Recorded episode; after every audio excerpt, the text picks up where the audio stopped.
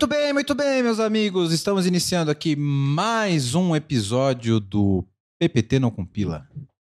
Sala nova hoje, hein, Vitão? Gostou da sala, cara? Essa sala aqui tá incrível. Tô me sentindo o próprio Capitão América. Pode crer, né, velho? Capitão América ali. Estamos aqui na, na sala da Voz e Conteúdo, no Tchê Café. Sala nova, lindona, top. Então, quem quiser conhecer aqui os estúdios, só procurar aí Voz e Conteúdo, que com certeza você pode gravar aqui nessa sala. né? E hoje eu tô aqui com o meu co-host oficial do PPT Não Compila, Vitor Gonçalves. Dá um oi aí, Vitão, pra galera. Muito bem, galera. Bom estar com vocês novamente. Prazer, na, na verdade, né? Sempre vindo lá do Rio de Janeiro para contribuir, rir e beber água, né? Porque, no meu caso, Pois é, cara, você me abandonou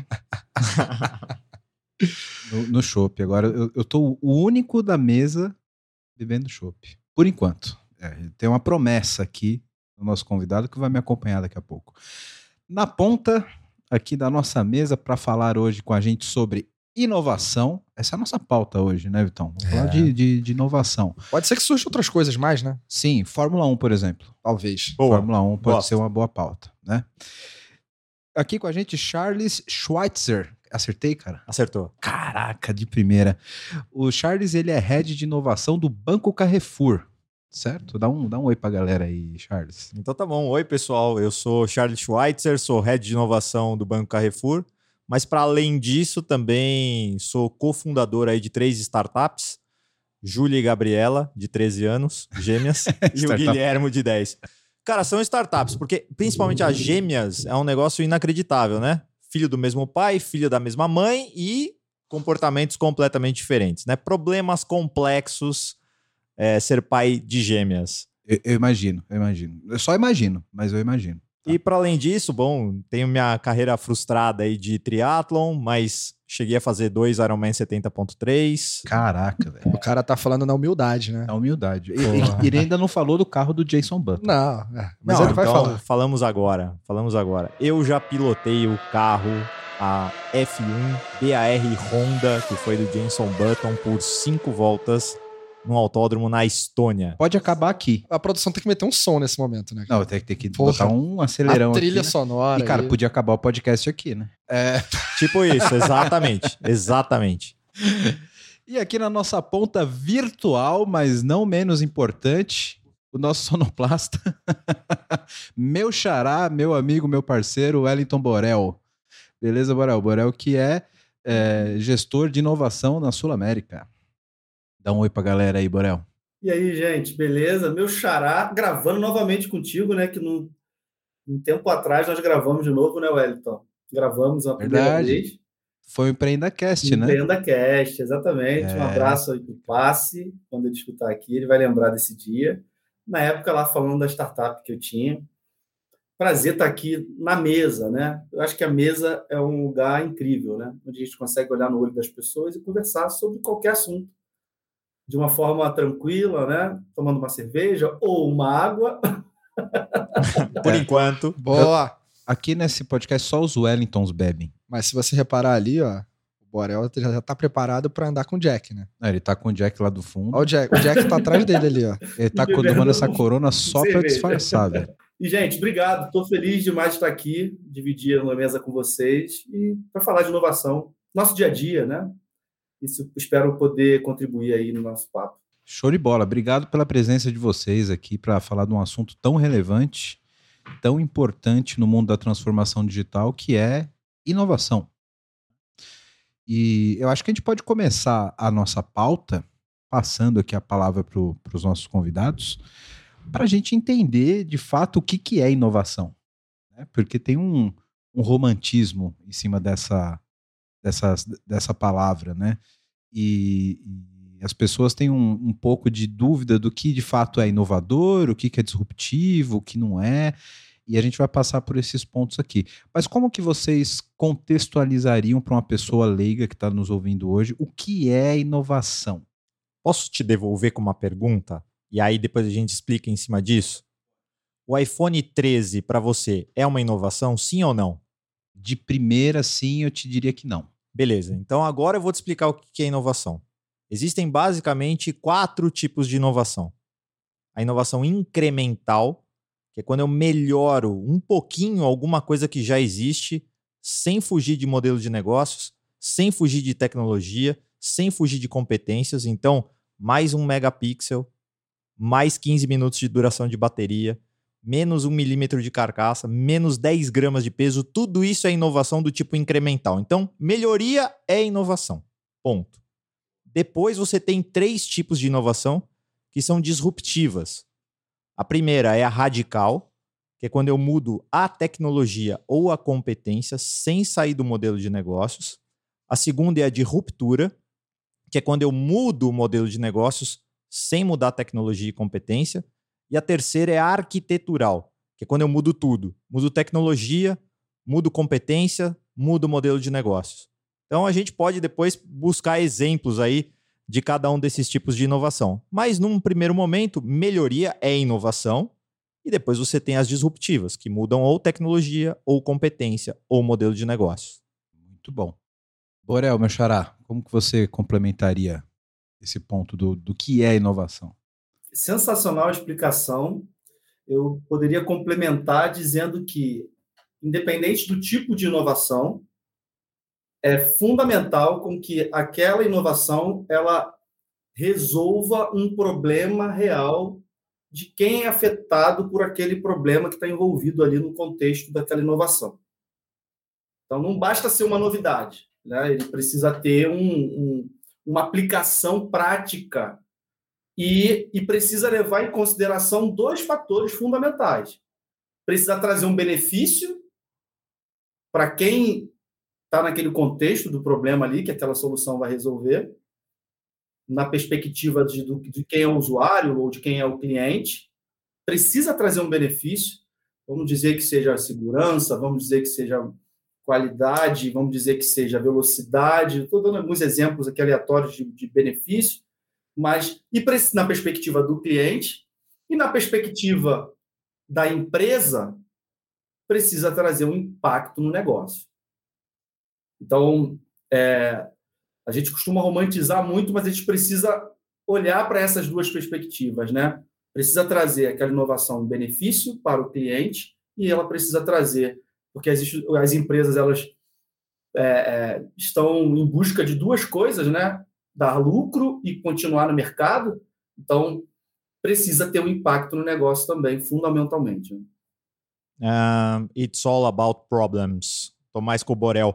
Porque, olha só, a inovação arquitetural que eu adoro falar é o Airbnb. Né, o Airbnb a gente sempre contextualiza como sendo a maior empresa de real estate do mundo sem ter uma única propriedade. Lindo, maravilhoso. Mas qual é o problema que ela resolve? Eu me apresentei para você dizendo que eu sou pai de três crianças. Não existe praticamente quarto de hotel que caiba cinco pessoas no mesmo quarto. Então, o meu problema. Isso é, um pro... isso é um problema real. Problema real, de pessoa real. Então, assim, eu vou no RH e falo assim: eu quero tirar férias em julho, 10 dias. Beleza, marquei. Ganho para sair 10 dias de férias. Quando eu ligo para um hotel, o hotel fala assim: não, eu te arrumo um quarto conjugado. Porra nenhuma. Na prática, o que eles estão fazendo são vendendo dois quartos. E aí, ao invés de eu tirar 10 dias de férias e gozar 10 dias de férias, eu tiro 10 dias de férias e pago por 20, porque eu estou pagando dois quartos vem o Airbnb e resolve esse problema. É claro que o Airbnb não foi criado para mim, para o meu perfil de família, etc. Mas ele resolve um problema real de pessoa real. É, eu acho que esse, esse é o grande ponto. O Borel tocou, tocou bem nesse, nesse assunto aí. Um, um ponto que eu queria.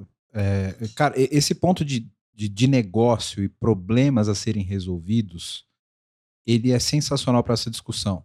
Né? Porque quando a gente fala de inovação, no fundo a gente está falando de resolver problemas de, formas como, de forma como nunca foram resolvidas. Né? Resolvidos, no caso. E aí eu queria puxar aquele ponto anterior para a gente chegar nesse, nesse lugar que nós estamos agora aqui, falando de resolver problemas de formas diferentes.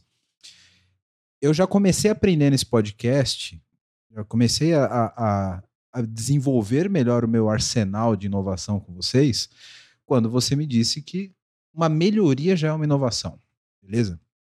Se a gente parar para pensar nisso, poucas empresas não são inovadoras. E por que que algumas ainda estão, ainda tem essa resistência com a- inovação em si? Porque elas não estão nessa faixa de, de inovação disruptiva, mas ela tem os seus processos de melhoria contínua. Toda empresa é, competente deveria ter um processo de, de, de melhoria contínua, né? Mas mesmo assim a gente ainda tem ainda uma, uma, uma certa é, uma certa resistência a permanecer no business as usual ali, né? E, e, e como que vocês veem isso na questão de em, em que momento eu deveria romper a barreira para ser mais disruptivo? É esse momento de olhar para um problema e falar, pô, não, esse problema aqui, o business as usual não está resolvendo. Vamos ter que pensar de uma forma diferente, é isso? Legal. Bom, é, vamos começar do começo aqui. A tua pergunta é sensacional. Cara, primeiro, primeiro ponto é as empresas sim deveriam todas elas estar incentivando a inovação incremental e elas não fazem isso. Por mais que elas tenham processos de melhorias contínuas, elas não estimulam isso.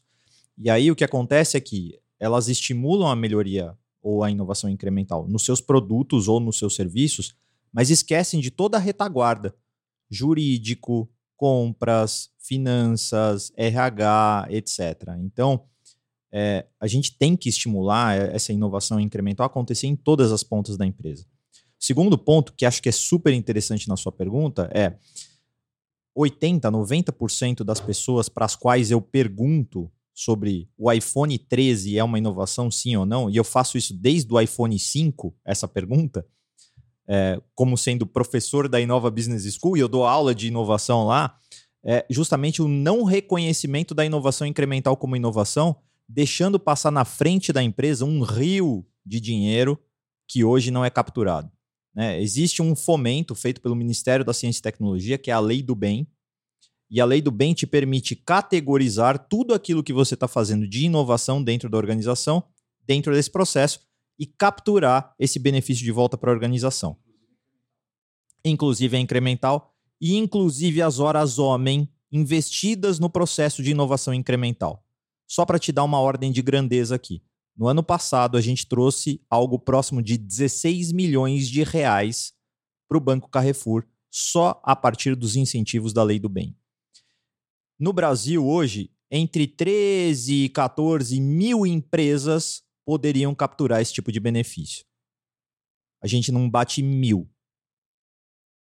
Porque as pessoas não reconhecem a inovação incremental como inovação. Segunda parte da tua pergunta: quando que eu tenho que ser disruptivo? Cara, uh, tem um conceito um pouco mais novo que a gente fala de ambidestria corporativa. E é sempre a resposta. Pensa na, na ambidestria da seguinte forma: do lado esquerdo do teu cérebro você tem o lado racional, o lado incremental, o lado da melhoria. E aí vou, vou trazer um exemplo aqui que eu acho genial. Papel higiênico. Cara, tem rolo de papel higiênico de 30 metros, 40 metros, 50 metros, folha simples, folha dupla, folha tripla, é, com relevo, com cheirinho, etc. Mas assim, na prática, na prática, um rolo de papel higiênico vai custar ali entre R$ 1,50 e dois. Não muda. Esse com cheirinho é bem peculiar, né? Né? Mas o preço é o mesmo, né? Não, não, é, não varia é, tanto, é sim, entre R$ 1,50 e dois. O, o, problema desse com cheirinho é que eu tenho rinite, cara. E às vezes você quer usar o papel higiênico pra assoar o nariz. Cara, eu nem aí... vou falar o que passou na minha cabeça. Tá bom. Não, eu quero, eu quero que você me fale o que vai passar na sua cabeça depois que eu te der esse exemplo de é inovação incremental. Agora. Não, não é, não é. Não, foi, pro, foi pra suar foi o nariz. Foi só o nariz, cara. Que história é essa, Vitão? Porra. Mas olha, olha, olha o caso da empresa Renova. A Renova resolveu fazer o papel higiênico mais sexy do planeta. E pintou o papel higiênico de preto. Maravilhoso. Busca aí no Mercado Livre para você ver. Cinco rolos de papel higiênico custando aproximadamente 450 reais. O que, que tem de disruptivo em você pintar um papel higiênico de preto? Não tem nada, certo? Vermelho, amarelo, a cor que for. Isso é uma inovação incremental no produto, mas tornou o papel higiênico um produto desejado a ponto desse papel higiênico ser hoje o papel higiênico do Louvre e que várias pessoas compram para fazer e compor a decoração do seu lavabo. É óbvio que é um produto de nicho, mas se dá para inovar com papel higiênico, por favor, Não me digam que não dá para inovar nos seus negócios, nas suas áreas de negócios, na sua empresa, etc. Falar que é muito difícil. Esse papel higiênico preto me lembrou um, papel higiênico que tinha antigamente, Vitão. Você lembra aquele primavera que era rosa? Ele era basicamente uma lixa enrolada num rolo. Sensacional. Também que melhoraram Cara, isso. é, isso que você trouxe aqui, Charles, é, levantando ainda lá pro Borel, e, e todos na mesa aqui. Beleza. Tá, tá super claro o que tu trouxe. Agora, por que as organizações, qual qual é a causa que leva elas a desprezarem a inovação incremental ou o incremento como inovação e talvez ficar julgando que o legal, o cool, o descolado o- é o tobogã, sabe, na empresa, é o post-it. As coisas que têm algum grau de materialização que passam um ar diferente de cool, de descolado, ah, isso aí é inovação. Aí você acaba gerando, no contexto da inovação, uma grande fantasia. A inovar é fantasiar. É. E por que isso aconteceu? Onde que a gente. né, Alguém botou a mão e, e- e acabou fomentando esse cenário fantasioso da inovação, romântico da inovação? Tem um ponto aí, Vitor, sensacional esse teu comentário, e aí, aí é, é, vou responder no meu CPF, assim, minha opinião. Acho que tem uma barreira cultural é, que precisa ser desconstruída. Né? Quando a gente fala de cultura de inovação dentro das empresas, e, e às, às vezes a, a organização está muito preocupada em gerar essa cultura de inovação nas, nas esferas inferiores. Né? E como eu brinco sempre, precisa acontecer para os seres superiores. o pessoal do trabalho ri quando eu, eu falava ter que me reunir com os seres superiores, porque, cara, essa questão cultural precisa passar também nas, nas esferas acima, no alto escalão. Exemplo, é, trabalhar a inovação incremental para fazer uma melhoria operacional, mudança de processo, melhorias metodológicas, impacto é, é, e melhoria na, na, camada de negócio, né, para poder trazer um benefício impacto para a empresa, ela precisa acontecer por, por um motivo. Uma empresa precisa fazer inovação incremental para ela permanecer no mercado. Está falando de um tempo onde as coisas estão mudando muito rápido.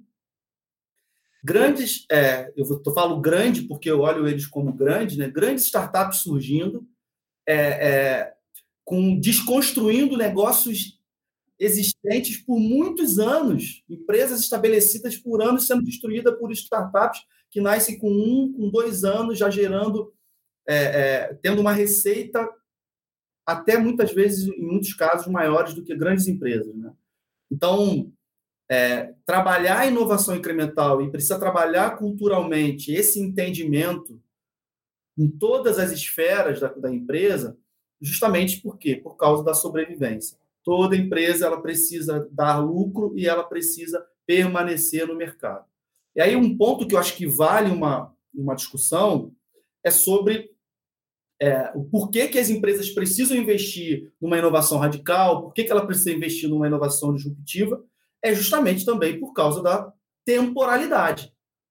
Então, é, e aí tem uma diferença, né? A, a, tem alguns conceitos que são parecidos, né, da de radical e disruptiva, né? Ambas, ambas exploram novos mercados, ambas quebram barreiras legais ou de tecnologia. Normalmente são ideias inovadoras, mas quando a gente fala de disruptiva, a gente está falando o seguinte, cara, que, as, que, que aquela empresa ela está fazendo uma ruptura num negócio que já é explorado, foi o exemplo que, que a, foi falado aqui com muita maestria do exemplo do Airbnb.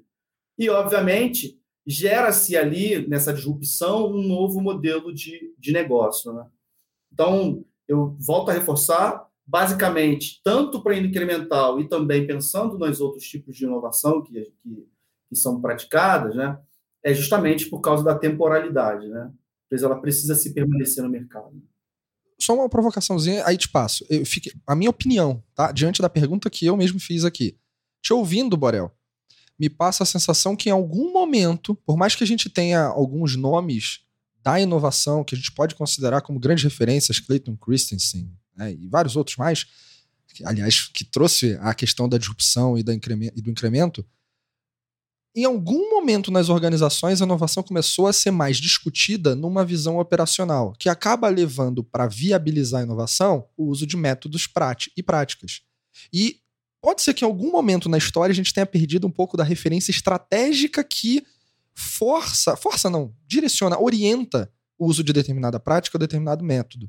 Então, talvez a gente tenha visto muita gente usando métodos e práticas de inovação que são muito bons, mas que não geraram resultado porque não tinha uma orientação estratégica conectada. Não teve um alinhamento estratégico claro desde o princípio. E aí, hoje, um dos remédios que a gente precisa trazer para tona e colocar na mesa e botar na água ou no chopp lá de, dos seres superiores é, amigão, vamos discutir inovação como algo que está no coração da estratégia da empresa para que aí sim a gente tenha uma, um uso apropriado, adequado dos métodos e práticas. Eu trabalhei com o Charles durante o tempo, com o Borel também, né? A gente trabalha junto, enfim, tem algumas coisas juntos aí. E, e, eu me lembro muito do Charles em algumas. Não participei das reuniões que você participava lá com, com a galera, mas me lembro muito das cadências que a gente fazia ali em equipe, e você falava lá pro pessoal, putz, isso aqui foi falado lá na reunião com os executivos. E sempre fomentando um olhar estratégico para a inovação. A gente nunca teve uma conversa de inovação lá falando de design thinking, Charles. Tu lembra disso? Uns seis meses que a gente trabalhou juntos ali, apoiando, né? A gente, Verity, apoiando o Banco Carrefour. Nunca teve uma discussão, ah, vamos falar de método, ou de prática, ou de abordagem. Era sempre uma coisa estratégica ligada a um portfólio de iniciativas que fazia sentido para o negócio. Quando a gente fala desse, desse tipo de, de alinhamento, da inovação com a orientação estratégica da companhia, o que, que deveria nascer primeiro? Eu estou guiado à inovação e eu tenho uma área de inovação capturando oportunidades que alimentam a minha estratégia, ou eu deveria ter uma estratégia de negócio que é viabilizada através da inovação? E complementando, caso eu tenha uma, uma inovação que ela é incremental e contínua, bem feita, ela substitui na linha do tempo a, a, a inovação que gera ruptura. Por que eu estou dizendo isso? Porque enquanto vocês estavam falando, eu estava aqui fritando os neurônios e eu percebo que em um determinado momento alguns setores eles não inovam nem incrementalmente e, e, e nem radicalmente. Permanece ali naquele business as usual. Surge uma, sta uma startup que arrebenta esse gap de falta de inovação e aí começa todo mundo correr atrás. Caso essas empresas elas estivessem em melhoria contínua, incrementando continuamente seus negócios e inovando com a inovação incremental, ela estaria nesse mesmo patamar? Citando exemplos. Kodak, que, cara, cagou para foto digital, etc., achou que ia vender filme o resto da vida. Blockbuster, por exemplo. É, se essas empresas estivessem incrementando seus modelos de negócio continuamente, a Blockbuster hoje seria a nova Netflix? Legal. É, é uma excelente pergunta. Vou começar da parte onde você pergunta se é uma estratégia de inovação que guia negócios ou se é uma estratégia de negócio que guia inovação. Eu acho que a segunda parte é melhor, é uma estratégia de negócios que aí orienta o processo de inovação mas inovação ele tem que funcionar ali como uma célula de estímulo à cultura de inovação para todos os colaboradores. E aí não importa né, se é alta cúpula ou baixa cúpula, enfim, não importa, é para todo mundo. E a questão de cultura de inovação é importante porque senão o risco é falar, aquela é a área de inovação, aqueles seis ali, ó, são eles que inovam, vocês. São os descolados. É, vocês outros 7.900 e pouco. Vocês não. Vocês tocam o business, viu? Vai fazendo aí. O resto é com, aquele, com aquela meia dúzia lá. Então, o trabalho fundamental de inovação dentro de uma empresa é de cultura de inovação. E vocês vão entender o que é cultura de inovação muito facilmente. Dois bodybuilders aqui na minha frente. Então, tá, tá fácil, tá fácil de explicar para vocês. É isso que você não viu o Borel. O Borel também, né? O Borel, não. O Borel, não. Tô vendo aqui na imagem do Borel, não. Melhor usar vocês dois como exemplo. Desculpa, Borel. Mas. É, cara, você vai um dia pra academia, faz o treino monstro, volta para casa, olha no espelho e vê nada. Aí você vai o segundo dia para academia, faz o treino monstro, volta para casa e vê nada. Você está acreditando que aquilo vai fazer algum benefício para você, que vai te transformar, que vai transformar seu corpo, etc. Então, cultura de inovação é da mesma forma. É todos os dias martelar para as pessoas, para os processos da organização, que a gente tem que melhorar o processo e acreditar fundamentalmente que isso vai ajudar a transformar o negócio. Depois é, para cada tipo de inovação, desenhar uma estratégia que faça sentido para se colar com a estratégia do negócio. Então, para a inovação incremental, o que a gente colocou de pé? Um portal de inovação para estimular o intraempreendedorismo. Então, qualquer colaborador do Banco Carrefour hoje pode entrar no portal e dar uma ideia. E aí, a primeira coisa que ele tem que fazer é conseguir apoio social, likes. 30. Se ele não conseguir 30 likes na ideia dele, a ideia dele eu nem olho. Depois que ele conseguiu os 30 likes, ele recebe orçamento para ele testar a ideia dele. É um programa de intraempreendedorismo. Então, vai você, cara, vai você desenvolver. Tá nascendo desse programa, por acaso, um podcast que vai ser gravado aqui, inclusive. Nessa vai... sala bonita, provavelmente. Exatamente. Você sabe que isso que você está falando, daqui a pouco tu vai começar a receber podcast de ouvinte. Podcast não, currículo de ouvinte falando quero fazer parte desse negócio. Mas é, é, é, sobre isso, é sobre isso. No final do dia, eu quero demonstrar o seguinte: venha fazer negócios com o Banco Carrefour, porque aqui é fácil, eu já vou explicar por que, que é fácil. E você que é um talento, que tem muitas ideias e que quer que a sua ideia seja ouvida, venha trabalhar aqui porque aqui a gente ouve a tua ideia. Mas um elemento que eu acho sensacional de transformação, que tem a ver com essa relação com startups que o Borel estava falando, a gente criou um processo chamado Startup Jam. É uma sessão, a gente usa como metodologia de fundo o design thinking, é, e a gente busca juntar uma área de negócios com várias startups que permeiam aquela área de negócios ou aquela, aquele problema. E aí, do fim dessa sessão, a gente dá go ou no go. Para quem a gente dá go, a gente quer testar rápido e testar barato. Então a gente dá de dois a três meses e a gente paga um FII para testar a ideia. Então é uma POC remunerada. O que, que aconteceu no início, né? Quando o Charlie chegou no Banco Carrefour, já estava tudo assim? Como é que começou essa história? E aí, quando eu comecei, eu encontrei diversas áreas e diversos processos da organização que eram absolutamente travados. O contrato padrão do Banco Carrefour tinha 20 páginas bicolunadas, um monte de cláusula. É praticamente, praticamente. Um monte de, um monte de cláusula que parecia leonina. E hoje, o contrato do Banco Carrefour tem seis páginas e só tem seis, tá grande ainda, porque tem iconografia. Cada cláusula tá escrita em Visual Law. O, o contrato do Banco Carrefour hoje cabe num story do Instagram. E o jurídico não quis se transformar porque é o jurídico. Não, porque entendeu que precisa subsidiar a cultura de inovação a acontecer dentro da organização. E aí é, é muito bottom-up e não top-down. Você precisa sim falar muito de inovação, a alta cúpula, como a gente definiu aqui, mas quem vai fazer a inovação na prática é bottom-up. Então, é levar isso para 100% dos colaboradores e fazer com que eles acreditem exatamente como vocês acreditam que indo para academia, treinando uma hora lá, vocês vão ficar fortão igual vocês estão agora. Agora, detalhe: como garantir, a partir da, dos seres superiores à alta cúpula, a segurança necessária para que você, na base, possa inovar? Porque é um processo que se submete ao que você falou aqui: experimentação. Experimentação naturalmente precede erro, falha, o que a gente não espera, talvez não dê nada. Você pode pagar uma POC que não vai chegar a lugar nenhum. Né? E, e como lida com isso? Então, Borel, como é que você entende esse cenário da segurança que pode ser promovida numa visão executiva ou uma visão, visão de liderança para a base inovar? Como é que a gente garante que haja fôlego, vontade, inspiração para inovar?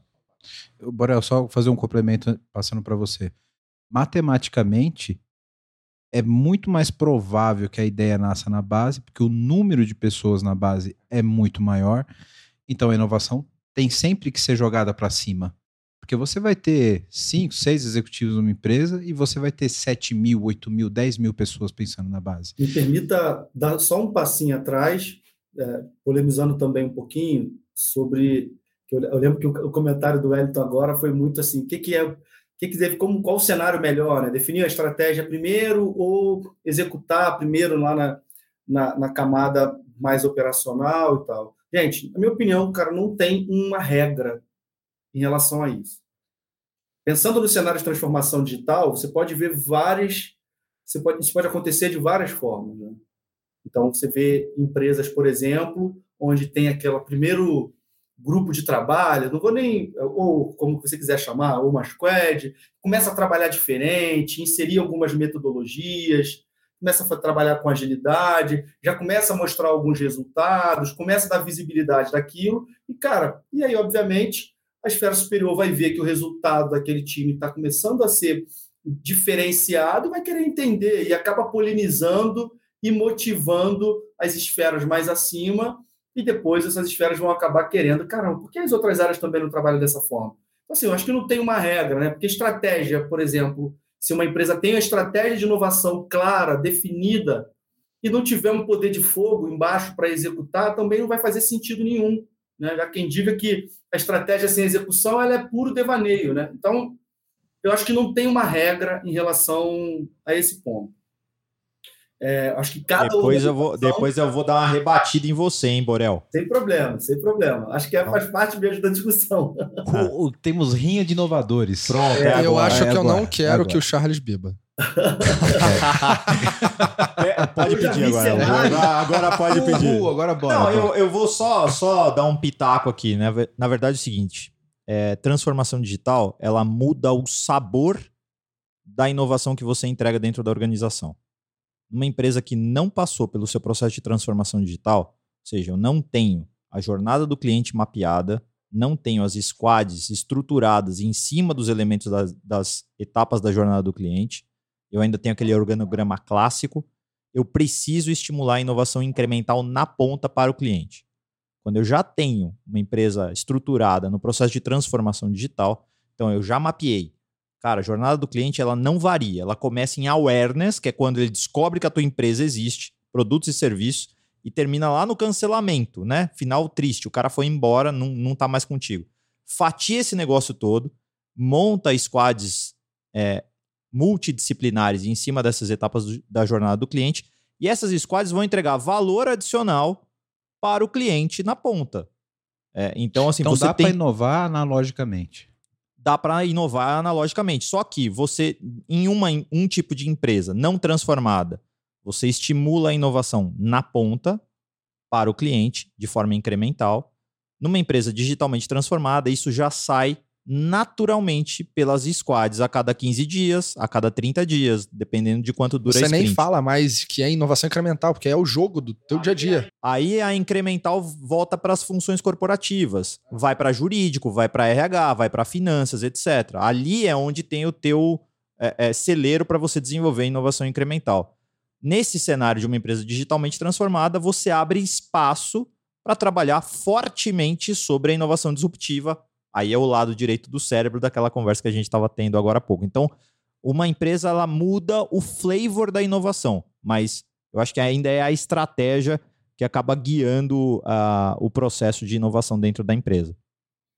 Só continuando aqui também o ponto que o Vitor colocou, é, eu acho que a gente consegue é, minimizar problemas em relação até esse exemplo de ideias, né, de conseguir tirar, tirar do papel, né, e não ter nenhum, nenhum, nenhum tipo de problema, eu acho que está muito ligado a uma definição clara da estratégia e ter principalmente uma governança de inovação bem definida, com papéis e responsabilidades estabelecidos, a regra do jogo, né, que é, é bem definida na mesa, né, se o exemplo que o Charles deu de um, de um programa de ideias né, dentro de uma companhia. Qual é a regra desse jogo ali, bem estabelecida?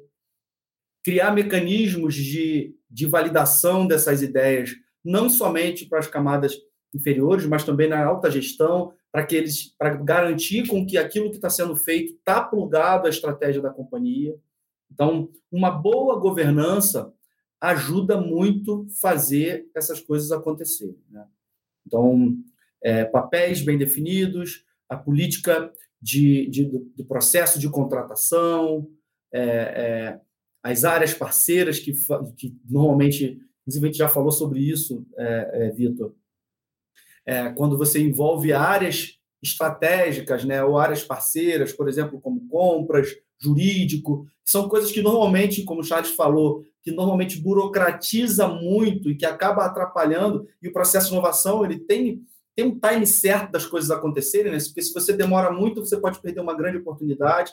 Então, isso tem a ver com governança, né?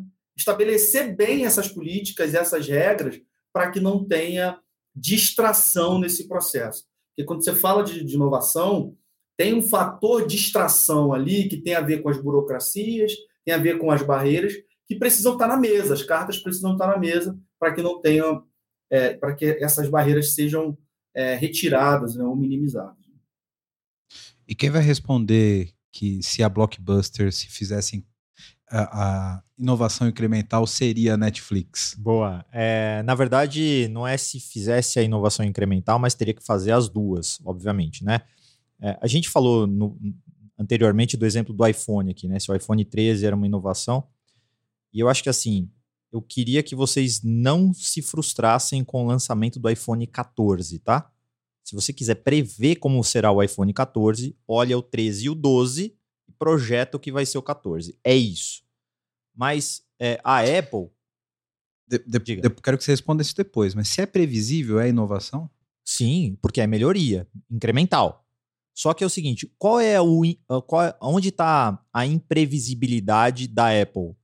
Está em, num determinado lançamento, conjuntamente com o iPhone, lançar, por exemplo, os fones de ouvido, que aí de repente hoje já valem mais do que um Spotify tá em lançar um Apple Watch, que aí de repente vira um produto de desejo e mexe completamente com o mercado de relógios. Olha só, antes do Apple Watch, você tinha quatro quartis de preços e de produtos, chamado relógio. Primeiro quartil era Champion troca pulseira, né? Coloridão, marca a hora. Você vai falar do Cássio com calculadora também? Boa. É, exatamente. Esse, esse é o primeiro tier. O né? meu Cássio controlava a TV, meu irmão. Ah, não, esse aí já é o segundo tier, então. Isso era sensacional. Mas, ó, primeiro tier é, é um relógio que marca a hora e talvez marque o dia do mês, né? Analógicozão, da corda e tal, etc.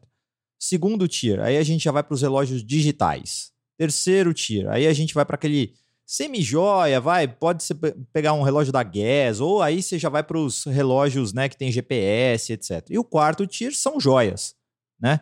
É um Rolex, é, enfim. E aí chega o Apple Watch e ele faz o quê? Ele mexe no mercado inteiro e cria essa disrupção, é, fazendo com que todo mundo queira ter um Apple Watch. Não importa se você era um usuário de relógio Champion troca pulseira ou de joia não importa se você está indo na praia ou se você está indo num casamento, você está usando o mesmo relógio e está tudo bem. Ninguém vai. Nossa, mas o cara vem num casamento de Apple Watch? Coisa horrível, né? né? Ao passo que se você tiver de terno e gravata, talvez com um champion troca pulseira num casamento, o pessoal vai achar meio estranho.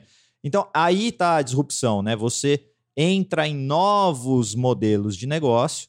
Então, entrou em relógio já saiu do celular e entrou num, num, outro, um outro modelo de negócio. E entra com tecnologia nova, né? Conectando com o celular, permitindo que você mande mensagem através do relógio, é, permitindo que você controle ah, os seus exercícios físicos do dia. Tudo bem, a gente depois tem né, os outros concorrentes de smartwatches, mas a verdade é que causou uma enorme disrupção dentro do mercado de, de relógios. E aí, voltando para o teu caso, né? É, eu estou escrevendo um artigo agora para a revista do MIT falando sobre dois degraus de disrupção. E esse é o problema. O problema é, não é simplesmente aquela coisa do tipo, vô, você tinha sei lá quantas lojas da Blockbuster e agora você não tem nenhuma. Tem uma, né? Na verdade, ainda que é emblemática lá.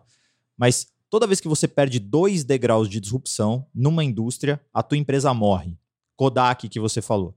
Ela lançou a fotografia digital, só que deixou Nikon, Canon, etc., explorar. Quando ela chegou nesse mercado, quando ela entrou com a sua câmera digital, estava todo mundo já usando o celular como máquina fotográfica. E aí, se você não é um robista, você não leva mais nem para viajar uma câmera fotográfica. Você leva o celular e você tá bem. Cara, isso eu preciso falar. Eu tenho uma, uma câmera uma Canon profissional, foi uma baba. Ela não sai da minha casa, velho Eu tenho até preguiça de tirar a câmera de casa. É.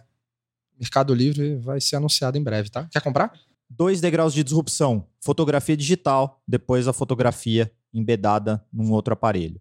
Se a gente pega o caso de enciclopédias também. Pô, você tinha um mercado dominado. Agora você foi longe, hein, Não, Charles? mas é, é pra exemplificar os dois degraus. Não, tem que explicar pra galera que tá ouvindo que é uma enciclopédia, porque a galera sabe que é Wikipedia. É isso, perfeito. Wikipedia é enciclopédia, só que antigamente você tinha isso em livros, né? Meritor, Barça, Se você falar etc. Barça aqui, eu Olha lá, tá vendo? Ele teve a Barça. Eu também tive a Barça. E aí vem o primeiro degrau de disrupção, que é a enciclopédia digital. Então, antigamente você precisava olhar na capa do volume três letrinhas lá para saber se era naquele livro que você tinha que procurar o que você tinha que procurar. Vem a Encarta da Microsoft. que você tinha que olhar o CD. Qual era o CD que tinha, né? Não, era um CD. Era um CD, só que aí, naquele um CD, você tinha a ferramenta de busca, né? O famoso lá. Ctrl F, joga lá a palavra, pronto, você já cai. Cara, isso economizava um tempo da vida da pessoa. Fora o Ctrl C, Ctrl V depois, né? Mas primeiro degrau de disrupção. Aí vem o segundo, que é uma enciclopédia na web, aberta, multilínguas. É, acabou. Segundo degrau de disrupção. Então, assim, o, o grande problema é por que Netflix e não Blockflix? Blockfix é. Gostei. gostei. Por que Wikipedia e não Barsopedia? Barsopedia também seria legal, né? Né? Porque perderam dois degraus de disrupção. É, então a Blockbuster ela tinha que continuar incrementando sim o seu modelo de negócio, talvez abrindo novas lojas, é, trazendo novas mídias, apostando nisso, mas também criar ao lado lá, lado direito do cérebro, lado da criatividade, o modelo de disrupção daquele negócio que ia criar um negócio novo. Vou te dar um exemplo. Deixa eu ver se eu aprendi direitinho, Sim. Charles. No caso da Blockbuster, por exemplo, a Netflix começou com o primeiro modelo disruptivo que era para enviar o CD pelo correio. É isso. Perfeito. Esse era o isso. primeiro nível de disrupção. O cliente o não o precisava ir mais até a loja. Isso. Você A loja vinha ali- até ele. isso, é. Aí, É isso como quando passou a ser streaming, aí que não faz menor sentido mesmo. Ou seja, a Netflix usou o princípio de Maomé para inovar. É isso aí. É Basicamente é isso. isso. É. Basicamente é isso. Você, vai, você tem mais, mais raciocínio para levar adiante ou não? Só, só Eu tenho uma provocação aqui. Legal. Eu vou só para terminar essa coisa do lado direito do cérebro, né? E aí vamos falar, talvez assim, ah, puxa vida, o que, que a gente pode fazer com uma mineradora? Uma mineradora que produz areia. Que areia é o nome comum aqui que a gente usa, né? Na prática é mineral não metálico. É isso. Então assim, mineral não metálico. Então você tem uma mineradora chamada Jundu, tá? Aí a Jundu tem um business que ela vende areia em saco ou areia em metro cúbico. Basicamente é, é areia. O que eu vou fazer com areia? E aí ela, usando design thinking, né, e usando é, todo o poderio que tinha ali de massa cinzenta de São Carlos, desenvolve um produto chamado Super Quadra Jundu. Cara, nós estamos aqui numa mesa com quatro pessoas aqui na bancada e mais um técnico ali. Eu tenho certeza que um aqui joga beach tênis e tem um copo Stanley. Eu tenho certeza. Não adianta. Não, Olha, eu tô fora dos dois, Pelo- mas beleza. Eu, eu, eu, ia, eu ia chutar você nos dois, Vitão. Não, É, deve ser. Não. eu, Não, eu, não. eu, eu acho. Ele Cara- ri- do jeito que ele riu ali, foi, Não. foi na hora. Foi na hora. Cara, eu tenho um, um ligamento Ó, o- zoado no O braço. dá pra jogar, Borel, não. o Borel é candidato do Cop Stanley, certeza. É, tá ali atrás o Borel dele. tem o copo e o Vitor joga o beach tênis. É, É, isso. Joguei, mas é zoei isso. o braço, não dá. Falar com você agora que ainda não conhece a Clever. Clever é uma empresa que já tem mais de 3 milhões de usuários em 30 países com 30 idiomas diferentes e que tem trazido soluções em blockchain, criptomoedas e ativos digitais. O objetivo da Clever é te dar liberdade financeira para operar nesse mercado de cripto. Então, se você acredita nisso, se você acredita nessa liberdade, você já pensa como a Clever, vai conhecer os caras, é clever.io. Estão contratando também pessoal para trabalhar com cripto, com blockchain. Então, se você tem interesse, se você tem conhecimento nessa área, procura a Clever. Se você gosta de criptomoedas, se você opera no mercado, você precisa conhecer a Clever, precisa conhecer as soluções da Clever. O endereço está aqui embaixo no vídeo. Para quem não está no YouTube, é clever.io. Vai lá, vai conhecer que realmente é um mercado sensacional.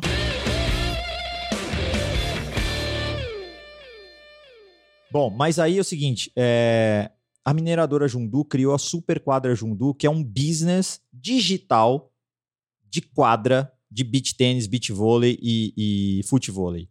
Então, hoje, se você tem um terreno, um espaço, e aí você está multiplicando esses espaços, como o caso do Posto 011 aqui é, em São Paulo, é, você compra a areia, e tem dois tipos ainda, tá? Tem a torneio, que é, né? E tem a resenha, que é mais, mais light, uma areia mais light ainda. Tá zoando. Não, Isso- falando sério. Isso você me ainda- lembra o, o, o sabão Omo. Isso. Tem 50 versões e eu tenho certeza que é tudo mesmo sabão que tá lá dentro. Só muda a embalagem. E aí, a- a- além de você ter dois tipos de areia, você pode, assim, personalizar a cor da rede, da, da, da trave da rede, etc. Você tem é, parcerias de negócios com Mormai e outras, ah, enfim. E aí eles ainda entregam para você, que é o dono da quadra, um ERPzinho para você controlar matrículas e reservas. E para nós que somos praticantes, como o Vitor, você pode buscar perto de você a super quadra Jundu mais próxima com horário disponível.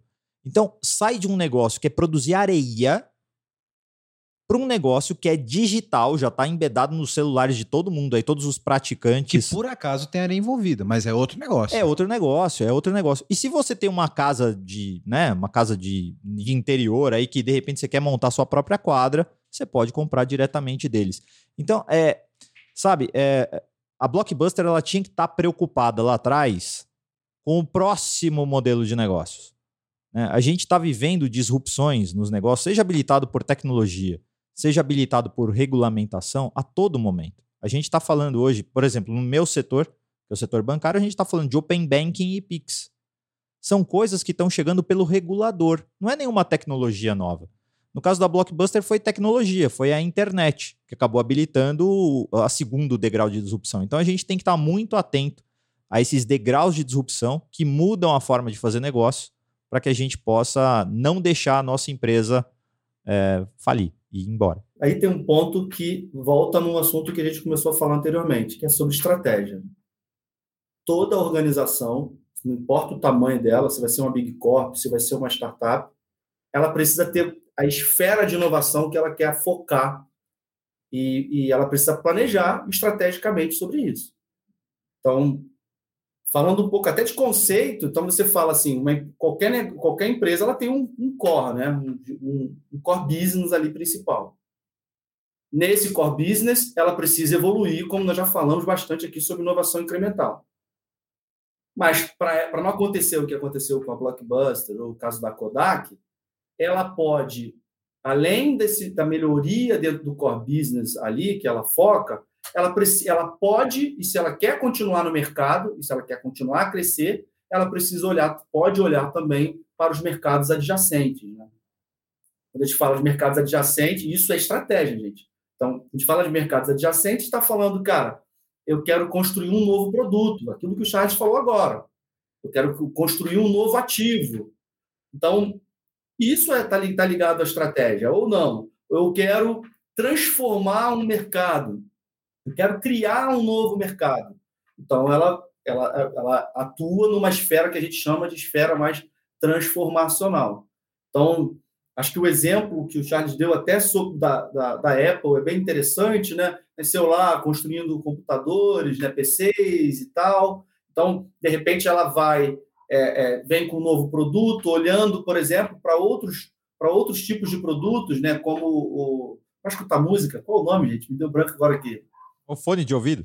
Foi, não, o AirPod, não. É... Ah, o iPod. É, AirPod. É, qual o nome, gente? Me ajuda. Ó, mas- iPod, iPod, Chama orelha, iPod, orelha. iPod. Se Chama Ah, orelha. é, iPod, pode crer. iPod. Você toca era um música, MP3 tocava player, MP3, gente.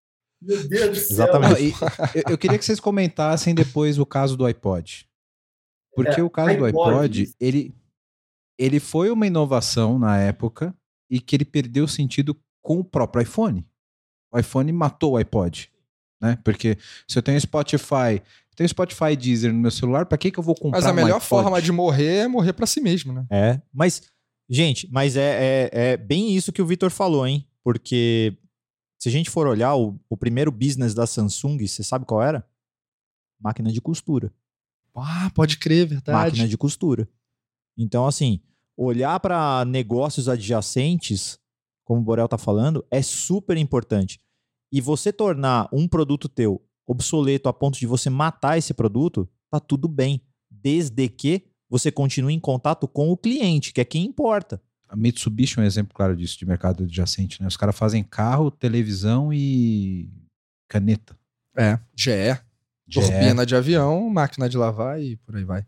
Segue aí, Xará, desculpa te cortar. É, não, sem problemas, complementou bem pra caramba. Então, é, vocês concordam que é uma discussão de estratégia? Não, total, total. Complementando aqui, Xará, para passar a bola para você. É, essa questão de- da, da estratégia, ela, ela fica muito clara a partir do momento em que a, a gente tem que perceber que a estratégia ela pode ser mais abstrata, como você disse. Eu quero criar mais produtos, né? Isso é estratégia. E aí eu acho que estou voltando naquela minha outra pergunta entre a estratégia e o incentivo da inovação. Quando você deixa a tua estratégia um pouco mais ampla, como por exemplo, vou criar um novo produto, cara, pode ser um meu novo produto pode ser uma quadra de beach tênis, entendeu? E, e aí a inovação vai trazer oportunidade. Olha, existe oportunidade no mercado de quadras de beach tênis. Vamos explorar isso daqui. Temos skill, temos areia. Areia não falta, tem areia pra caralho aqui. Vamos fazer quadra? Vamos fazer quadra. Então você junta ali a estratégia, né, de vamos ter um produto novo. E junto com técnicas de design thinking, etc., você encontra oportunidades inovadoras de criar produtos novos. Então, é, eu acho que não tem tanto um ou outro, acho que as coisas se, se, se complementam, se compartilham, certo, Xará? E a, e a capacidade de ver além do óbvio, que entra no modelo mental. Porque, por exemplo, hoje eu estava conversando com uma amiga e ela falou assim: Cara, você viu, não sei se foi Brasília, mas que um camelô começou a vender. É, alu, vender não, alugar uma calça para você usar na porta do Detran. Você não pode entrar no Detran lá daquela cidade, daquele lugar, não lembro onde, é, de bermuda. Então você vai entrar, vai fazer o que você tem que fazer lá dentro, você tem que entrar de calça. Quando Ele- eu fui me alistar, eu fui de bermuda. Eu sei bem a dor do que é isso. Você sabe como é. E O não cara- tinha ninguém alugando calça no Não dia. tinha, mas eu consegui achar uma loja que estava abrindo às 7 da manhã. Comprei uma calça e consegui fazer o alistamento no dia correto, porque senão ia dar uma dor de cabeça. Tá ruim. Ó, oportunidade, abrir uma loja de calças. É o exemplo do banquinho na fila, né? Em filas grandes, né? Que o pessoal aluga o banquinho. É, exato, exato. Cara, e, e- são princípios é, baseados em uma observação. É a capacidade do cara de estar ali, perceber a demanda e falar: opa, tem bola quicando. A Vou pegar ela pra mim. gente, a gente falou do Airbnb. Tem empresas que existem hoje especializadas em anunciar o apartamento que você tem no Airbnb, super hosts. Então, assim, esses caras cuidam de toda a parte que é chata, né, burocrática, de fazer o anúncio, controlar a agenda, é, controlar a limpeza, controlar tudo isso para você. Então, é um modelo É quase uma imobiliária de Airbnb. é isso aí. né? É um modelo de negócios que nasce associado a outro modelo de negócios. Agora vou deixar o Borel falar e depois eu volto com a parte de estratégia de inovação. É, e tem um ponto muito importante nesse, nessas tomadas de decisão, né, de qual esfera a gente pode atuar. A companhia ela, ela precisa também estar atenta às manifestações, né? O que está acontecendo de tendências no mundo? Porque aqui isso tudo pode trazer insights para, por exemplo, você começar a, a, a, a atuar em alguma esfera específica da inovação. Então, você percebe manifestações acontecendo pelo, pelo mundo em cima disso. Aí eu estou falando aqui basicamente sobre estudo de futurismo, né? Você é, usar as lentes de, de, de, de avaliação para perceber e capturar essas, essas, essas manifestações e, cara, e você poder olhar para aquilo e falar assim, cara, eu acho que isso aqui tem uma oportunidade e a gente isso tem a ver com, as nossa, com a nossa adjacência do nosso negócio ou não, é um, algo que vai transformar o nosso negócio. E aí, a gente. A, e por que, que a companhia precisa olhar para essas esferas? Tanto para adjacência quanto para transformacional. Porque ela precisa, a empresa precisa desconstruir o negócio que ela tem. Porque como é que ela vai continuar no mercado se ela não, não mudar a forma que ela talvez comercializa o produto, na forma que, que o produto foi concebido de anos e anos atrás? Então, ela necessariamente ela precisa olhar para essas esferas mais acima. E aí eu destaco que quanto maior a esfera, seja das adjacências, seja no transformacional, mais risco tem. E aí a gente entra num outro ponto que é fundamental, cara, que é, o, que é a cultura de experimentação, né? A empresa precisa testar muito, pensar possibilidades de hipóteses, testar e colocar na mão do cliente, porque aí sim você pode é, é, encontrar um, possivelmente uma oportunidade. Show. Já que você vai falar de estratégia e inovação, quero complementar o que o Borel falou aí. Como que as empresas elas gerem esse fundo perdido para experimentação de coisas que não, não vão dar certo? E culturalmente, voltando no ponto que a gente falou lá no começo, como que eu lido com isso? Porque o cara pode ter entrado lá e falado, cara, pô, olha que ideia bacana. Todo mundo voltou, ele fez, deu bosta, não funcionou e qual é a estrutura básica para eu lidar com isso, porque isso, isso vai é. acontecer. Isso vai acontecer. E, e, e eu, e não só vai acontecer, como vai ser a maioria. E precisa né? acontecer. É. é. um sobre 10 normalmente que dá certo. Exato. Então, você tá, se você está falando de 10% Sim. de coisa que vai dar certo, como que eu lido com os ah, outros E esse 90%? cara já trouxe um ponto interessante. Um sobre 10, tem métrica. Depois a gente tem que puxar é, a métrica de inovação exatamente. aqui, né? Bom, é, o ponto é, você tem que ter um orçamento de inovação. E isso normalmente é controlado pela área de inovação, só que essa área de inovação ela vai fazendo uh, o semear dessa verba dentro da organização na medida em que as ideias aparecem ou na medida em que você quer testar coisas com startups. Então, a gente acabou falando, né? São quatro tipos de inovação. Para cada um dos quatro tipos, eu tenho uma metodologia diferente. Primeiro tipo, incremental, o portal de inovação, que a gente já falou. Segundo tipo, radical, que é quando eu mudo tecnologia ou competência dentro do mesmo modelo de negócio. Eu tenho o Startup Jam, essa sessão de design thinking que é do Go No Go. Terceiro tipo de inovação é de ruptura, que é quando eu mudo o modelo de negócios dentro ainda do mesmo é, da mesma tecnologia, da mesma competência, buscando negócios adjacentes, né, como a gente está falando aqui caso da quadra de areia, por exemplo. Então, nesse caso, eu tenho um programa de aceleração, com uma aceleradora de mercado, buscando não startups mais early stage, mas já uma coisa que possa efetivamente compor o meu portfólio, compor o meu ecossistema. E o quarto tipo, que é a arquitetural, que é quando muda tudo, a minha metodologia para fazer isso, né, a nossa agora do, do Banco Carrefour, é um hackathon, 54 horas, imersos em todo o banco de dados que a gente tem do ecossistema para construir modelos de negócios novos. A gente já está na segunda edição, a gente já fez o, o, Data Hacking Days 1 e agora o 2 em dezembro, mas a continuidade disso é as ideias que ali surgiram, os protótipos que ali surgiram, que foram interessantes, a gente leva os caras para um bootcamp. São três semanas imersos para codar e transformar o protótipo uma prova de conceito testada com clientes reais, para ver se tem realmente de fato alguma coisa ali. E o fim desse projeto pode terminar com a carta de demissão do grupo inteiro, seguida de uma carta de investimentos na construção de uma nova empresa, que pode ser uma nova empresa do grupo ou simplesmente uma startup que vai vender soluções para o mercado e eu vou ser acionista deles. O primeiro Data Hacking Days nada mal. O primeiro Data Hacking Days acabou revelando um grupo. São quatro caras geniais. Os caras montaram uma praticamente uma Martech, né? Então uma empresa de marketing associada a dados e tecnologia, enfim. E para dentro do Carrefour, eles conseguem entregar cinco vezes mais valor do que um Google Ads, do que um Facebook Ads, etc. Então, se você é uma Ambev, se você é uma Unilever, se você é uma Nestlé, e você quer anunciar diretamente para os consumidores do Carrefour, cinco vezes mais retorno do que tudo aquilo que tem de mídia disponível por aí afora. Esses caras, é, a gente a gente está num processo de reestruturação interna justamente porque é um processo novo, né? Assim, ninguém estava esperando que fosse sair isso, né? A gente tem uma metodologia para construir isso, então a gente está um pouco ali num compasso de espera, mas para voltar com carga total agora a partir de junho, os quatro estão agora debaixo do time de inovação.